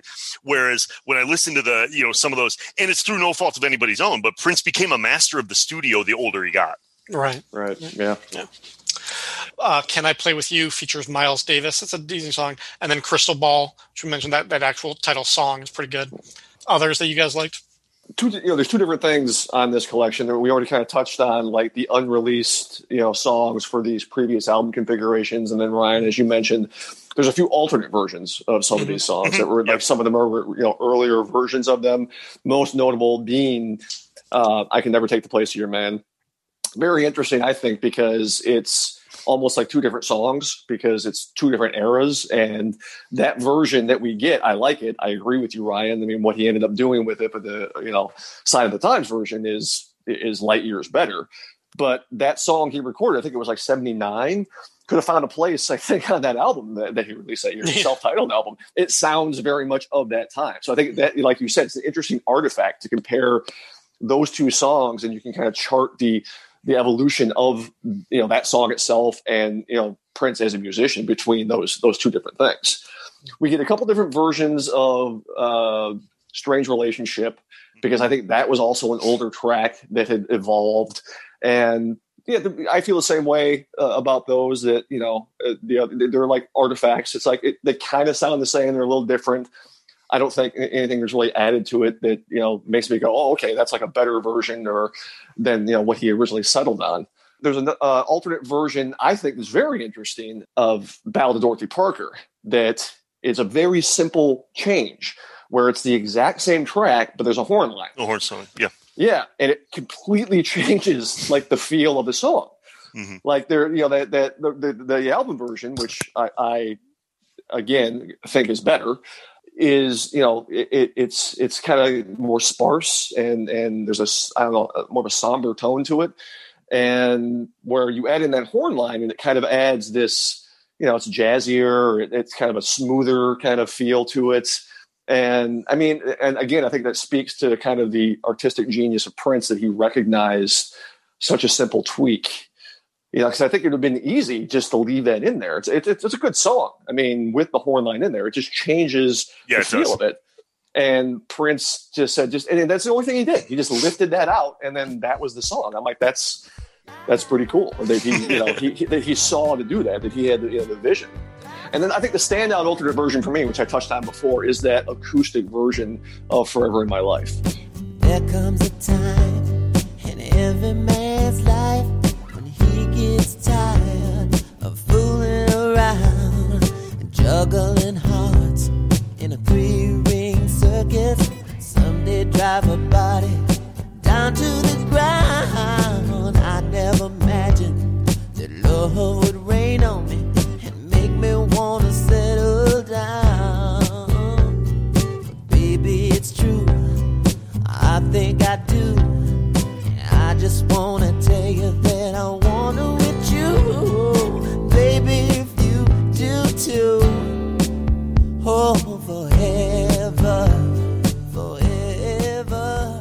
I still like the album version. I think you know in terms of its place on the album, uh, it, it- it needs to be that. I don't think if you put the acoustic version onto the album in place of it, that it works. But I might say that I like the acoustic version better as a song to song comparison because I just love having it that stripped down. Like you get the impression that like Prince just sat down with an acoustic guitar and just started strumming some chords and then just wrote that song. Like just you know because that's it had the feel it has, and I really like how it just breaks it down to its base components of just like this kind of really simply structured pop song. you know it's it's funny i do like can i play with you with the um miles davis track it, you know it's got kind of that reminds me of baby i'm a star jam or that it's going to be a beautiful night jam but when you see the the the live dvd of it like all of a sudden now i don't want to listen to the the the recording anymore. So that's like i feel like that's one of those songs that you just gotta you gotta see it live kind of thing. It takes on just a whole new life. And i've i've heard stories about that too which are really funny when we get into the stuff about how prince was prince and miles davis that night in the footage that you can see on youtube or on dvd and stuff like Prince and Miles Davis have a very back and forth kind of uh, rivalry going on. Even though they both respect each other, they were both trying to trip up the other person, and it's very weird. And the band confirms it how awkward it was on stage. So I'll get to that stuff later. But um, and, and long story short, it was just a little bit of Miles Davis saying, "You may be the new up and coming buck, but I'm still Miles Davis." And Prince is like, "You old man, ain't past your bedtime?" And that kind of that kind of stuff. Uh, the, some of the ones that I did like, I liked. Uh, yeah, I thought "Witness for the Prosecution" was pretty. The version one was really good. I like "Eggplants." I thought that was a fun song. Um, Everybody wants what they don't got. I'm not sure I'm crazy about this song, but I can't hear it and not think of like Elton John or Billy Joel. Can I Like, say something about that song? yeah, please. Everybody want what they got. Like this sounds terrible to say, but it feels to me like it's a sitcom theme. Or Oh my god, dude, 80s. bosom buddies. I literally different strokes or something like no, that. Ryan, yeah, I was yeah. 100 percent with you. I literally, I saw, I heard that. I was like, remember when Billy Joel did the soundtrack to Bosom Buddies? I'm like, that's what the song sounds like.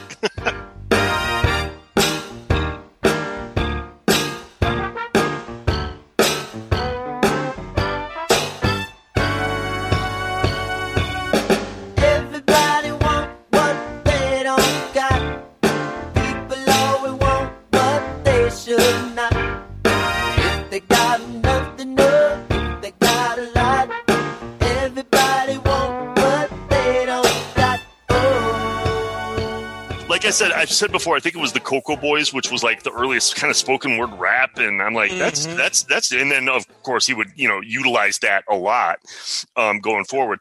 I think I think it's funny that I th- what was uh, God what was the song for Joni Mitchell that he wrote for her uh, Emotional Pump. I think Mhm. that song was written for Joni Mitchell, and they were like, she heard it and she was like, I can't sing this. you know, like, you know, listen to the words of that song, and you're going to be like, yeah, what made you think Joni Mitchell was going to record this? Um, so I thought that was funny. Um, Cosmic Day, I love. I think it's interesting that that was released ahead of the the the Super Deluxe reissue. That was like the lead track being released to radio ahead of time, or to promote it. It reminds me of like I can never take the place of your man kind of thing. Um, my favorite song of all of these, and I don't know how you guys feel. Well, no, it is second favorite. I should say second favorite is "I Need a Man," the song Mhm. that was supposedly written for Bonnie Raitt. Yeah. Um, that song just jams. It's funky. It's I, I- like, Yep, yep. oh man, I, I like. I can't get enough of it. I can't get enough of it. I just think that song is fantastic. Uh, last thing I'm going to say about these uh, the, this collection is, and part of it is because of a story too. Power Fantastic, which I always thought was a beautiful song. I always thought that that was really really cool. Um, but they elaborate. They have all the like. This is still the the the Revolution was still recording with them at the time that this was done, um, and there's the, Susan Rogers talks about the whole band. Prince wanted to record this live, meaning everybody in the studio in one take together. So, and she was like, okay, so he crammed everybody into maybe this was in Minnesota. Actually, this might have been not. I don't think this was in LA, but um, so he brings everybody in. Everybody's got mics and headphones, and he teach, he tells everybody how he wants it to do it. And there's this long intro that's kind of jazzy and stuff. And he's like, I want it to build and build. And you can hear Prince's audio take as he's directing the band for what he wants them to do. And then he goes, Yeah. and, every, and everybody fade out. And then Lisa start playing the piano and all this stuff. And he's just like, there's no, it, like his quote on this, you can hear his voice. And he goes, there's no mistakes on this. Just go with what you feel and we'll try and get this, you know, and it's, it's just awesome. But the best part about the story is so Susan Rogers says that you know she gives every okay, and then Prince is going to do his vocal tra- ta- take at the same time. She runs out of headphones. There's not enough headphones for everybody there, so she's like going, okay, well somebody's got to give up their headphones so that Prince can sing. You know, he's got to hear the engineer's mix so he can do it. And um, Prince says, no, don't worry about it. I got this. I'm, I'm fine. Whatever. He goes, I don't want to. Everybody keep your headphones on. Everybody play together in the same room. So he's not even in the vocal booth. He's in her engineer board, like the soundboard room. And he takes a microphone, points it at the back wall, and says, Don't look at me to her. and she plays the the track through the speakers in there and he sings it live facing the wall not in a vocal booth not with headphones on nothing and she said she got chills and it was a and that's the version that they cut like that was the vocal take that made the the album. And it was the most unorthodox unprofessional way of singing a song. And when Yeah. you listen to it now now for those of you that haven't heard it if you go back and listen to that song it's one hell of a vocal performance. It's it's it's challenging it's emotional it's high and low and all and it's there there's soft parts to the music where it's just the vocals. And it's it blows my mind that that was his one take and he did it like just standing in a corner like i just it so that i just had to draw attention to that because that's one of the most amazing prince recording stories i've heard Mhm. Yeah, that's pretty cool. If I could just add something, I, I I think maybe you guys would both agree with me that I would watch the shit out of a Prince sitcom starring him, like, recorded in the late '80s, three camera, live in front of a studio audience. That's the theme. Uh, that that would be amazing to watch that. So I, I'm hoping maybe that was what Prince was intending with that, and just never got off the ground. you know, there, there were a couple other tracks on here I wanted to touch on briefly. I mean, there's so much material uh, that were standouts for me. I mean, we did mention, or I mentioned, um, "Rebirth of the Flesh" is probably my my favorite. Um, there's you know a couple other ones that I really enjoyed that uh, some I had heard before, like bootleg versions, some I hadn't. Um, there's like Train, which I, I really like, and there's also um, yeah, Cosmic Day. You mentioned that, Neil, Yeah, which I, yeah. I really I really like too. A Place in Heaven, I enjoyed. Wonderful Day, and some of these were were remnants from the Dream Factory uh, sessions. So it's uh, this is like more of the revolution. I think Prince reworked them, but this is stuff he he he he wrote and and developed with with, you know like with Wendy and Lisa. Also like some of the uh, instrumental interludes too. Like there's a couple like one Yeah, minute yeah. pieces. Like there like Visions is one, and then there's mm-hmm. another Yes, like slow jazz guitar. Like I forgot what the guitar part was. There's a one minute slow jazzy guitar track. I That- can't I think remember. that's I think I think that's Colors. that one Color, colors. yeah, yeah, Oh, yeah. I like those that too. I thought those were Yeah. really cool. Well, Visions, if I if I recall correctly, was meant always meant to be the opening track for uh, Dream Factory. Wow. And All My Dreams, I think, is a really great song. Very kind of a, I mean, you, can really feel Lisa and Wendy's fingerprints on that song. Yeah. That was a Dream Factory song. Um, but in terms of like, yeah, I agree with you with I Need a Man. Man, that's that's a great song. And I don't know what Bonnie Raitt was thinking when she recorded it. yeah. It's just got a great little horn line.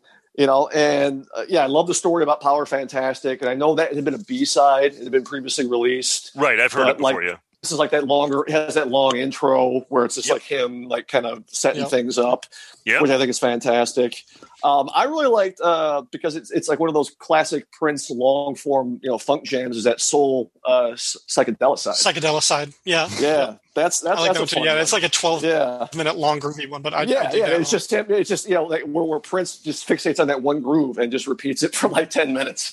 and, and, and, and- but it's good. It works. Um, the ball, I think, is a cool song. That was also another uh, track that was meant to be on Crystal Ball, and actually, and I, you know, and I listened to it. I thought I heard the DNA of another song.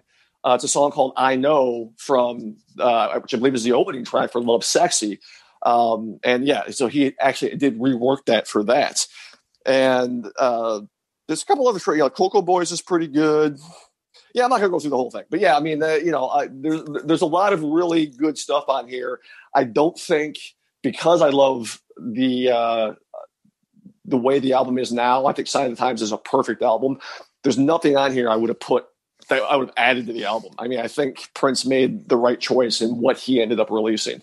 But Agreed. these are all great. Like for me, it's like you know, it, it's like you had this book with missing pages and chapters, and now it's all filled in, and you can kind of reconstruct these other ideas and concepts he had. So it's like you know, it's like it's it's like you know, history basically. It's like this whole you have to complete development of these album projects and what they would become, and that's that's that's what I think is really cool about all this music.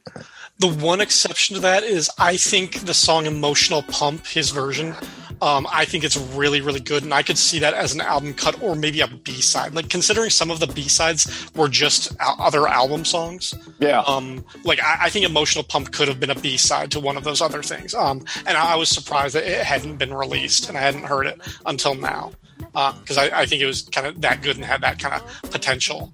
Um, but you're right, I agree. There, there's a bunch of other stuff in there, like Cosmic Day, Walking on Glory, like you mentioned. I Need a Man Mhm. is really good. Promise to be True.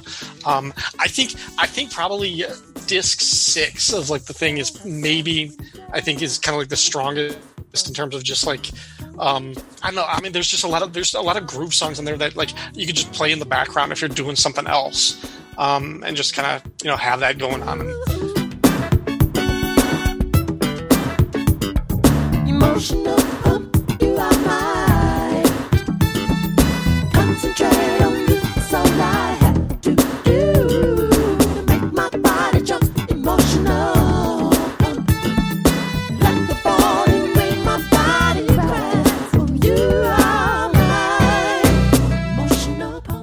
moving on now uh the last two discs uh, are from a live concert from june 20th 1987 in utrecht the netherlands. Um, there's also a dvd that accompanies the super deluxe version with a different show live from paisley park uh, on december 31st 1987 and that disc was also at least it had been for a while it was on youtube. I'm not sure if it's still there but it was it was released on YouTube where you can get the DVD. Uh, yeah, that was a Paisley Park performance, December thirty first, which will be thirty three years before you should be hearing this episode if I get it edited on time. Man. Um, you, know, you were going to kind of talk about the the transition of the band from leaving the Revolution, kind of building up this this new band. Um, Yeah. How do you think it came together for these? Yeah, well, I think I'm not. I, you know, obviously, the, we've there's so much information to di- divulge right here in this this podcast. You know, we could go on for hours. I don't want to elaborate too much on on this and for our listeners, but it is it is important to kind of touch on the fact that this was uh, part of the thing that like Chris mentioned before, part of the the album chronologies that became this was because there was a changing band.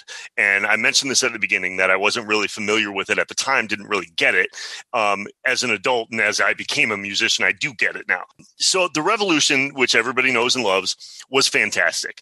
And we all know from I, I talked about this at the beginning. If you've watched the Baby I'm a Star, I Would Die for You live Purple Rain tour video that MTV played in rotation, which is about 20 minutes long, you see Prince as a band leader being at his ultimate, like eh, being at the top of his game.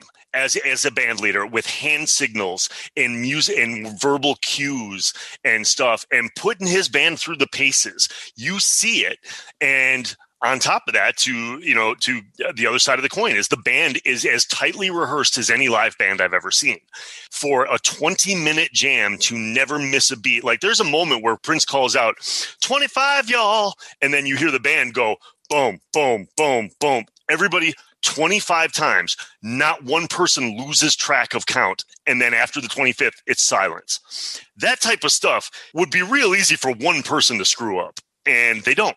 So I mentioned that because that's how tight the revolution was. Now, what we also saw in that live video was the introduction of a bunch of new musicians that came in. The revolution was only what five people, I think six people maybe during the Purple Ra- uh, 1999 Purple Rain, and then all of a sudden there's about 12 people, 15 people on stage during this concert. You know, there was additional guitarists, there were horns horn players. There were uh, dancers. You know, Prince brought Mhm. Brother Brooks, and you know his, his, Cat. his yeah, exactly. So he had all these people, and they had choreographed a lot of stuff. Well, during this period of time.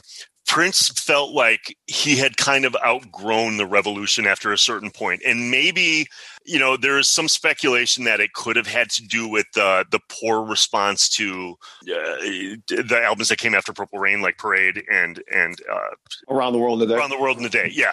Um, some people said it could possibly be a result of that, or it could possibly be that Prince's un never ending drive to top himself. Once you have the heights of Purple Rain, he was on to the next thing, which is very possible. So there was never like a strong, weird animosity or disgruntledness. Well, maybe if you ask certain people, there would be. But anyway, so Prince decided he w- he wanted to go a new direction. He wanted to incorporate horns. He wanted to incorporate jazz. He re- he had mentioned at the time remembering seeing James Brown as a kid. And uh, an interviewer said something like, you know, so seeing James Brown must have left a big impact on you. And and Prince said, oh yeah, he had the hottest female dancers I've ever seen. And that was that was what he remembers about seeing the James Brown show. So I'm like, okay, that's total Prince. But so he starts bringing in during the course of the next couple albums he starts bringing in these other musicians and he's auditioning people and bringing them in there's uh, atlanta bliss and eric leeds are, are the miko weaver like all these guys that are now these jazz accomplished jazz musicians and then you've got the people in the revolution that are kind of getting a little resentful, a little jealous. Like Prince has new toys, new shiny toys, so to speak.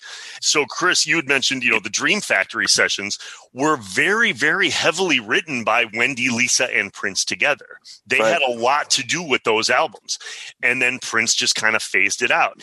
And to put the icing on the cake, at this time too, Prince also had, was now breaking up with uh, Wendy's twin sister. I, I was I was going to bring that up because as you were describing it, I was like, that seems like it should have been a factor in the dissolution of the of these relationships. The fact that he's dating the younger sister of one of the bandmates and, and chief songwriters. Yeah, Was she was she a twin? I thought she was a twin. Was she they not? twins? I think Chris, they're do know- twins. I Yeah, think they're twins, too. Oh, are they? Okay. For some Yeah. reason, I thought she was like the kid sister. Okay, Yeah. She might she might have been born a few minutes later. Yeah, so maybe we're both right. we'll go with There that. There you go. Okay. All right, let's go with that. Right. Yeah, but anyway, so it like all these factors on top, and I think that that probably Ryan was just the icing on the cake. You know, at that point, then it became really awkward to live with the sister of your band member, and or or to fire your band member and then date the sister. It, like, I think it just became a point where Prince was just like, okay, I'm on.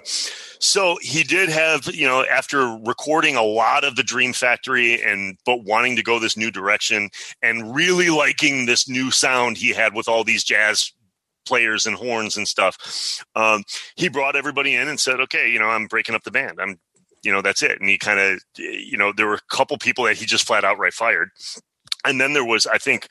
I think Brown Mark and Dr. Fink were given an offer to continue to play with him. They weren't outright fired. Brown Mark said something like, no, you know, I don't want to anymore. I'm done. I've had it, you know, especially because he wasn't getting any songwriting credits or not getting as much money as he wanted and whatnot. So he just said he's out. And Prince was like, cool, I respect, I respect that, you know, whatever. Dr. Fink stayed in for a little while with the new band, which, which would eventually become the new power generation. But the reason I, I reference all of this backstory now is to come back to these live live concerts. Um, when you see the movie uh, sign of the times or when you see when you listen to the uh, you know the live concerts or the the dvd when you watch the dvd of this stuff you see this whole new band which is just absolutely every bit as tight and well rehearsed as the others as the revolution was but it's just a new band. It's a new sound. And i i don't think for what prince wanted to accomplish in this next chapter of his life the revolution wasn't the right band for that sound. So i get you know, and I'm sure I'm. Sure I mean, they've all agreed to talk about this stuff, so it's not like anybody's still harboring grudges and things like that. They've all spoken about this transition period, and Prince was always evolving his sound. So that's that's just the way he was. Um, one really cool story about when I talk about how well rehearsed the band was, and you can see it specifically in stuff like it's a, it's going to be a beautiful night, like the the the twenty minute closing of just a jam session. And I love one of my favorite parts of the DVD, Ryan. Yeah, I don't know if you remember this, is when Prince comes over and takes over drums from Sheila E. And she Mhm. comes down and then sings, and Prince is playing the drums for a, a minute, and then she goes back, and then he switches over, and like he's banging the kick drum out with his foot while she comes in and takes the seat, and then all, and they never miss a beat. It's like the drums never stop. It's just awesome stuff. Um, but so the, this one story, Dr. Fink was telling a story about, or no, I think it was who was who was the new guitar player? Was that Eric Leeds or was that Miko Weaver? One of those two guys. He was saying that when the very first night of the Sign of the Times tour, which I believe, Chris, you can probably tell, I think that only toured in Europe. I don't know if they actually toured in America for that album. I do not know off the top of my head. Uh, okay, I, for some reason, I feel like in the in the podcast they mentioned something like Prince was mad and didn't want to tour in America. Well, where where was that New Year's Eve concert? The one Well, that was that was a was single Paisley show. Park. Yeah, but that was just a single show. You know, oh, I'm- right, right, right, right. That yeah, wasn't part of the yeah. tour officially. Yeah, okay. Right. Yeah, it wasn't part of the tour at all. I think that I think the tour. I think it was also he like he didn't want to tour because he wanted to promote the movie in America or something, Right, right. something like that. Anyway, so the fir- the very first show. After these guys were rehearsing like motherfuckers, and one of them even says, like Prince has a quote where he tells everybody, what, like he's like, get your notebooks out. This is what we're gonna do. We're gonna be soldiers. We're gonna take this on. He's like, if you're not, if you're not a god at what you do, you will be when I'm done with you. And he like gave these guys like this is their pep talk, which basically scared the shit out of all of them. And he was like, you know, if you have questions, ask. If you if you need to take notes, write notes. If you need to leave things on the floor in front of you, leave them on the floor in front of you. He goes, but there will be no mistakes. And then he went in and they rehearsed, and they rehearsed like madmen for this tour. So then, fast forward to the opening night of the show, and right before they're about to go on stage, uh, I, I want to say like Eric Leeds, I think grabs him and says, "Hey man, good luck tonight."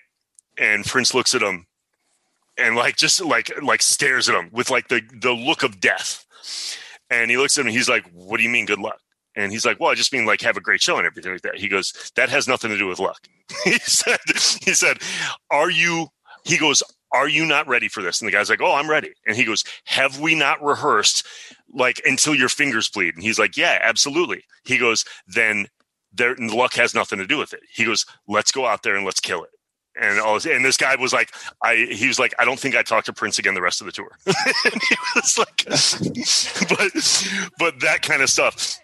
But so it's you know, then it's just these these just you know these Prince as a band leader, like that's the one thing. Oh, and he he also referenced at one point too. It was like so he Prince would rehearse with the band for three hours, and then when everybody was exhausted and done, and be like, okay, now let's go home, and they'd be like, what's Prince gonna do? Oh, then Prince is gonna rehearse by himself for another three hours. Like he rehearsed with the band, and then rehearsed his dancing and his choreography and all this stuff separate. So this is just this is the way this guy works. So I just want to you know, to come full circle as you guys as we talk about this live stuff and the live versions of the songs and all this stuff, you gotta you gotta give kudos to how good the band was and how hard he pushed them. Gonna show you what to do. Put your foot down on the two. Jump up on the one. Now you have having fun.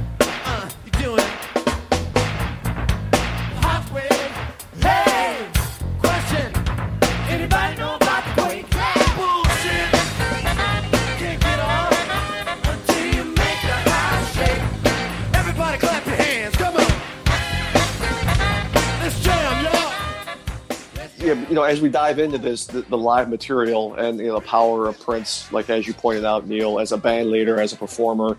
I mean, obviously, it's. I mean, it, it, he he has very few rivals in Yeah. that department. Um, but yeah, during this era in particular, I, I you know, you think about the bands that Prince has had. Revolution, obviously, be the most famous. The most long-standing one was the New Power Generation. They were around pretty much up until he died. I mean, I think at the end he was working with Third Eye Girl, but they weren't officially his band Right. and he was kind of doing his own thing, but they were still around. Like like when he would, you know, earlier albums before like his like his last three, when he was still recording in the studio, he he, he still used them. Mhm. So this is an interesting band because they weren't around very long. They were only around. They recorded. I mean, two albums officially, I I guess three if you want to count the Black album, but it was, it was, it was 87, 88. And then Yeah. by the time you get to 89 for the Batman soundtrack, Prince is in the studio. He did that all on his own. Yep. 1990s Graffiti Bridge was New Power Generation before they were officially called New Power Generation, and then Diamonds and Pearls, New Power Generation. Yeah. Right. So, and he never named this band. There was never a name for this band. So I always thought that was interesting. In a way, I mean, no disrespect to the Revolution. I feel like this this might be my favorite Prince band because it was. I mean, first of all, it marked that really big evolutionary step in his sound. I Yeah. mean, the sound expanded, it broadened. He brought in the horn section, and it became, you know, a lot funkier and jazzier, and and and just it was just a richer sound, obviously, Yeah. because there was like twice as many people in the band. And you know, it's kind of an amalgamation, I think, of the two bands that bookended. It's got like the funk and the precision of the Revolution, but it's got kind of that jazzier, freeform, you know, the, the you know, because I, I I always thought that you know, I, I, New, New Power Generation was a fine band, but it, yeah. Whereas I think this band, because the DNA is similar in terms of they both had horn sections and they both kind of had similar sounds. This is a lot. This is a funk band. Yes. You know, this this Sign of the Times era band was a funk band, mm-hmm. and New Power Generation was, always felt jazzier to me, and not always the best version of what that means. I think. Yeah, I think I think you're right. My my impression of like I always thought the new new power generation might have been the most like maybe the least necessary for a studio band because I Right. felt like at that point Prince could do everything by himself electronically, but he needed Yeah. a band. To, but he needed a band to play. So Yeah. I would agree with where where the Revolution was like a rock band and a new wave band from the from the early '80s, and they Right. fulfilled that role perfectly. This, yeah, I would agree with what you said. I think that this this this this brought elements of both sides and it bridged the gap.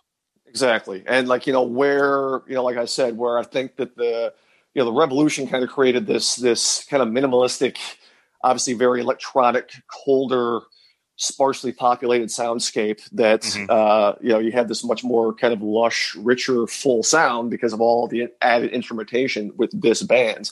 And then, as Ryan pointed out, then there's Kat.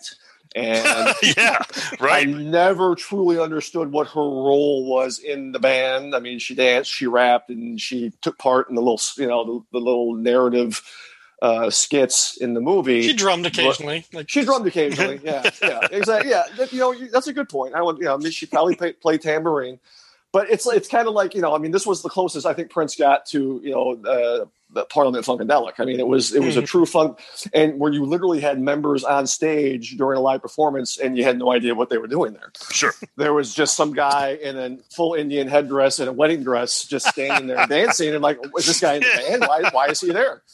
and he had like three or four people on stage with him that were just that. Where it was like, there's that dude that wore the fur hat, and I, I'm like, did he play an instrument? Did he say? I don't know. Yeah, brother But- Brooks. yeah, yeah, brother Brooks. I'm like, I love that guy. It was great. So, um, and yeah, and how that relates to the sound of that time and these live performances is again what I think is really, you know, one of the cool things I think about listening to the live performances of this era. Um, you know, because I, I watched that that that uh, New Year's Eve show when it was released on YouTube. Of course, I've seen the the movie, which is hard to call the movie. You know, like you were saying in the opening, Ryan. I mean, is it a concert film? Yeah. I don't know. It, it, it does feel like a stage play. I mean, there is live performances in it, but it does feel more like a stage play. Like I think you, you hit the nail on the head with that. But then there's also obviously the live versions that we hear, uh, you know, in the two uh, discs um, on on this release. And then I, I've also heard. Um, I think Neil. I think we got these from Hector. There's. Uh, I, there's. He. He. Hey man, why you don't like Hector? Man, I don't know. I don't know. That dude's got some problems. but there, there was uh, like there was like a lot of material where it was uh, the rehearsal session. Yeah, yeah. Oh god, era. yeah. And obviously, you hear the music from this album, and you know it's like it's cool to hear like these different, you know, like we talked about Housequake, how that kind of has a different feel in the live version and more energetic. You don't have the pitched up vocals. I really like hearing what Prince does with his older songs. Yep. And I mean, there are songs, you know, in particular, Kiss and Yep. When Doves Cry, they're like different songs. Yeah. Like what he Mhm. does, like he adds, you know, I mean, obviously one of the signature aspects of When Doves Cry is, you know, just how minimalistic it is. Uh-huh. And and, Sure. and, and, the- and and this with this band in this era, like I mean, it's like he's bringing in horn lines and like the, the you know he still kind of maintains the minimalism during you know the the verses, but the chorus is like 19 instruments and you know there's horns and there's everything else and and then he adds like this horn line into Kiss that's like it, I feel like it's a new piece of like music that didn't exist in the original composition Right. and it's it's really cool to hear these jazzier, funkier versions of these older songs. And again, speaks to. I mean, the easiest thing for Prince to do is just like, hey, we're just gonna we're gonna, we're, we're gonna you know dust this chestnut off and play 1999, just like I. oh, No, no, he he basically rearranged it. Probably had to, you know, these guys had to learn a new version of this song that they probably Oh, yeah. knew. Uh, on top of the other 58 songs that they had to, make, you know, so it's that that to me is is speaks to his power as a performer and an artist that it wasn't just about pushing forward with new music and new ideas he would go back and and reincorporate older songs and older pieces of music into this new idea that he had and that's one of the real uh, big pleasures I got out of listening to all that.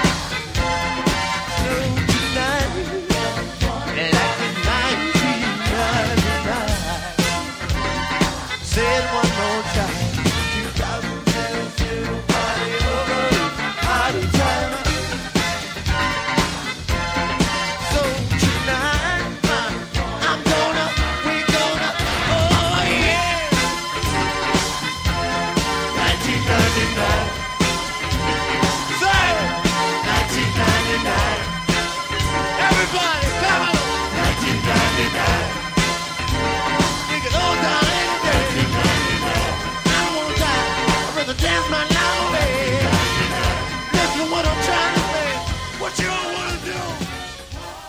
Yeah, the the uh, the DVD video version, or if I hope it is still available on YouTube, because I would love for our listeners to be able to go and check it out really quick.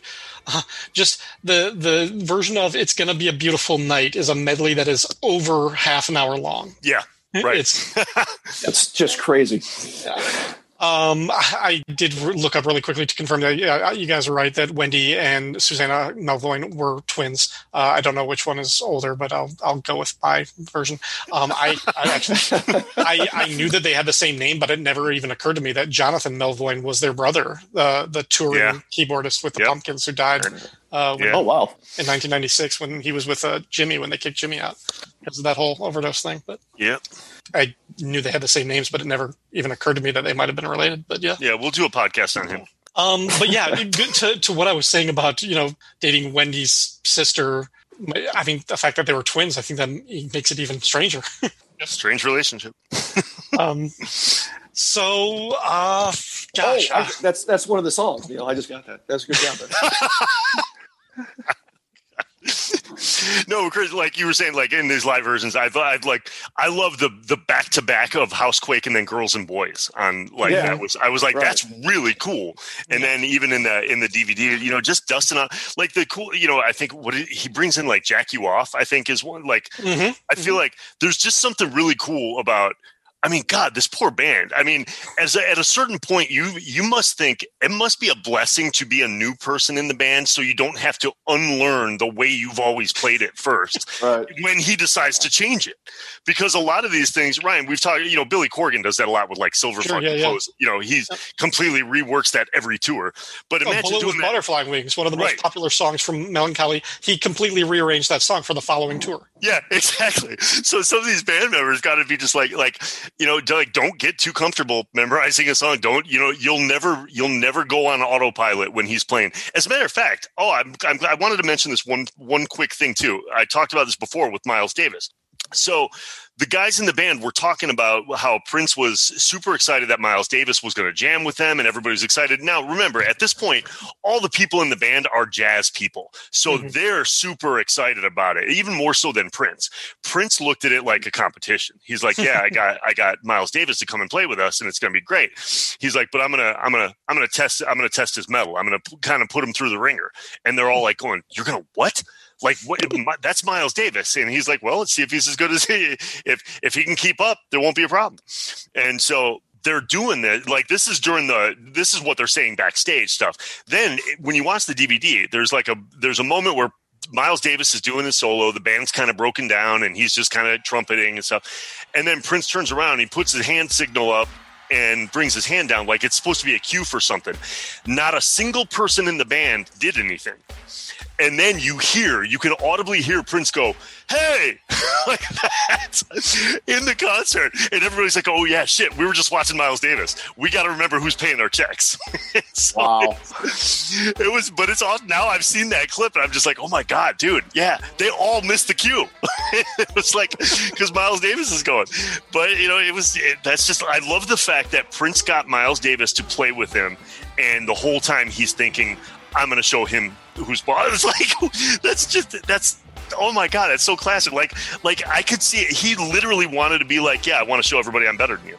Kind of like, kind of like what he did at the Rock and Roll Hall of Fame when he took over the George Harrison. Like, I mean, it was there was no tri- there was no, No. tribute there to George Harrison. There was I'm going to No. show everybody I'm better than you. Yeah, no, Tom Petty. I'll tell you when the song is over. exactly. And, and the song is over when I throw my guitar in the air and it never comes down. exactly. Like George Harrison's kid, I'm going to let you know why I'm better than your dad. well, you know, Neil, to bring the whole thing full, full circle, I think the argument can be made that Prince was the Michael Jordan. Michael Jordan. Yeah. yeah. Yeah. Yeah, absolutely. Absolutely. Prince Prince is uh, Prince is the walking embodiment of Michael Jordan's Hall of Fame speech when he basically told everybody when he's being honored with the greatest gift in basketball history one can aspire to, being inducted to the Hall of Fame. Jordan is telling everybody, "Fuck you, I could still play. I'm better than all of you."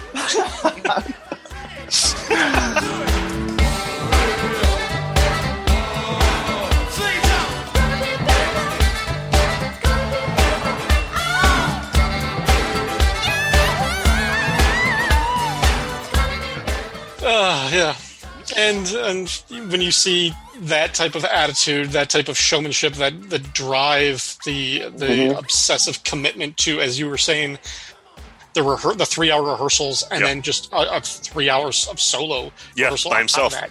or or flying halfway across the country to write and record a new song in six hours, and then flying back to the concert, things like Right. that. I mean, it's it's not unfathomable to see how the trajectory of that lifestyle would lead to an early demise, unfortunately, which is uh, really really It's- tragic. But It's almost amazing that I mean He made it as far as he did. He made it as far as he did.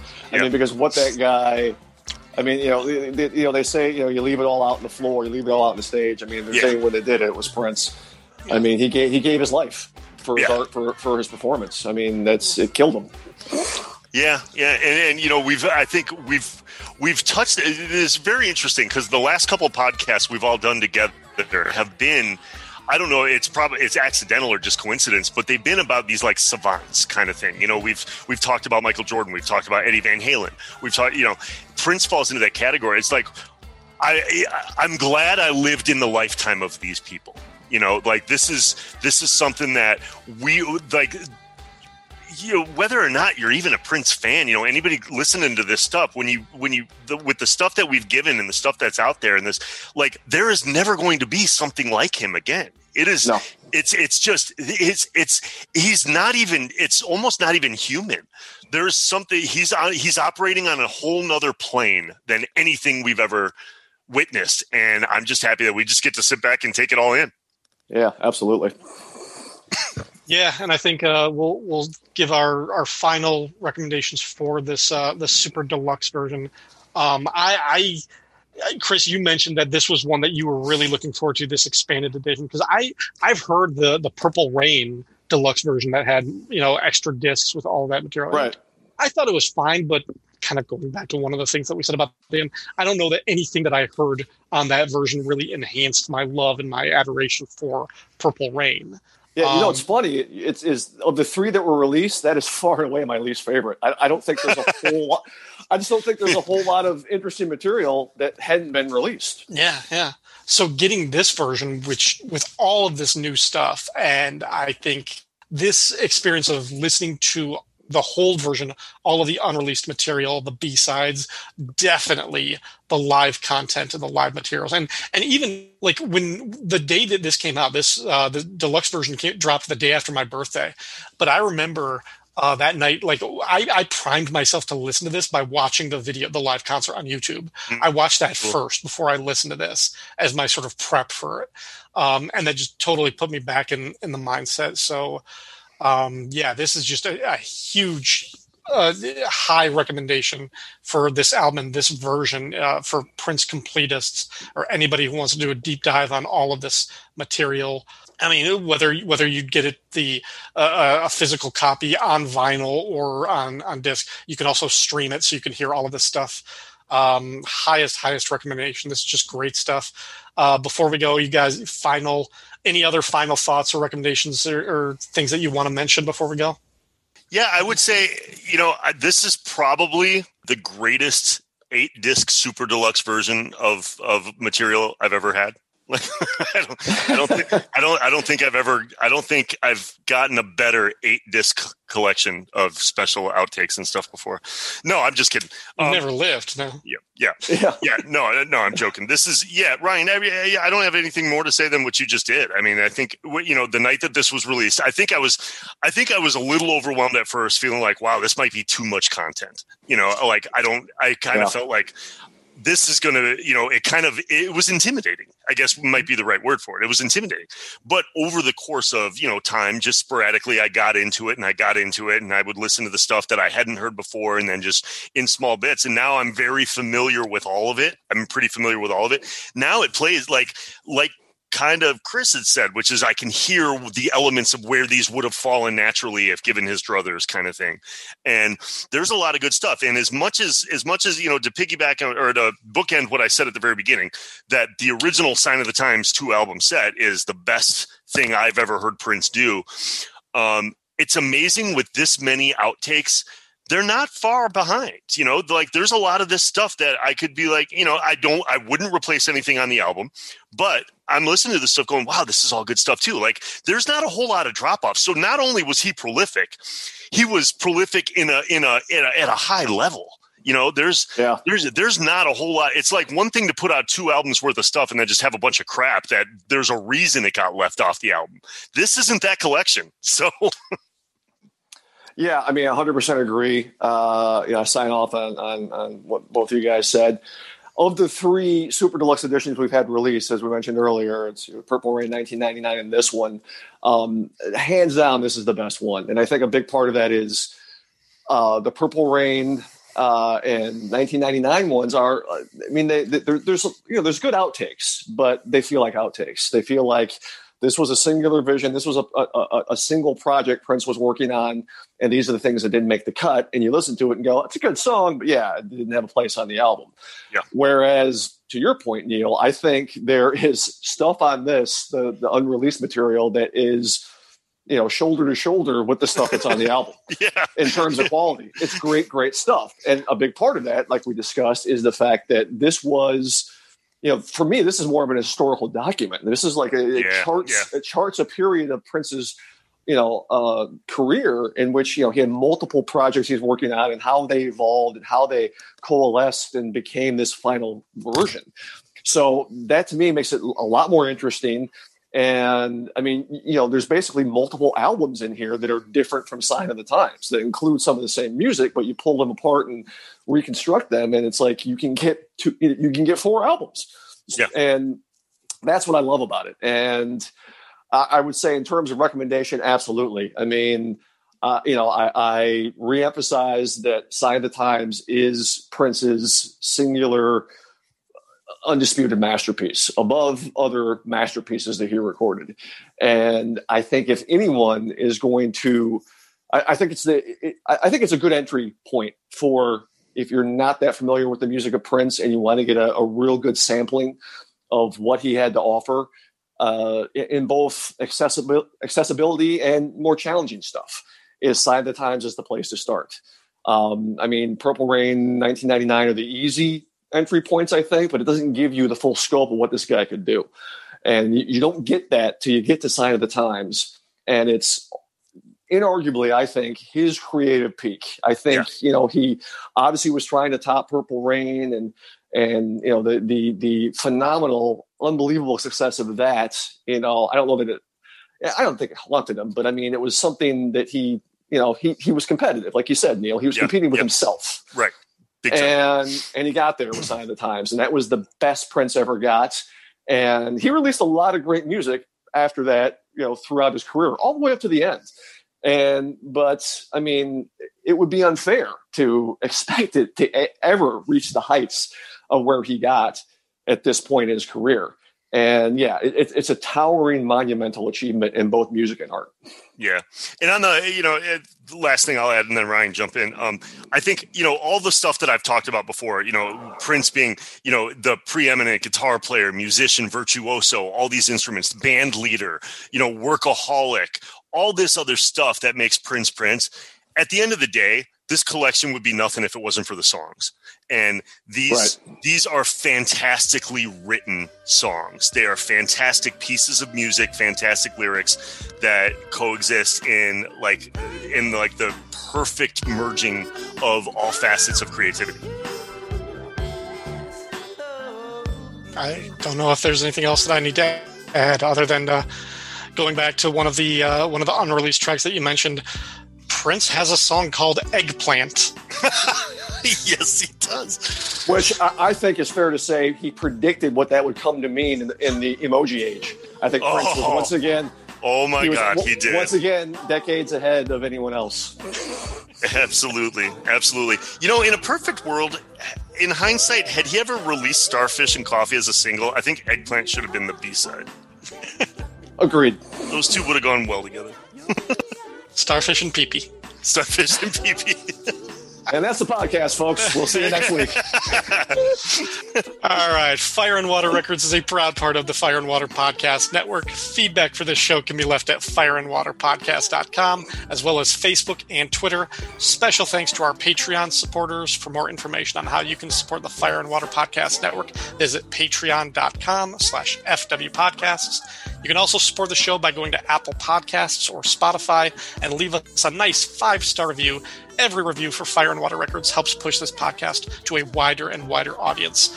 All music clips and quoted lyrics are used for entertainment purposes and no copyright infringement is intended. Thanks for listening and have a very sexy new year.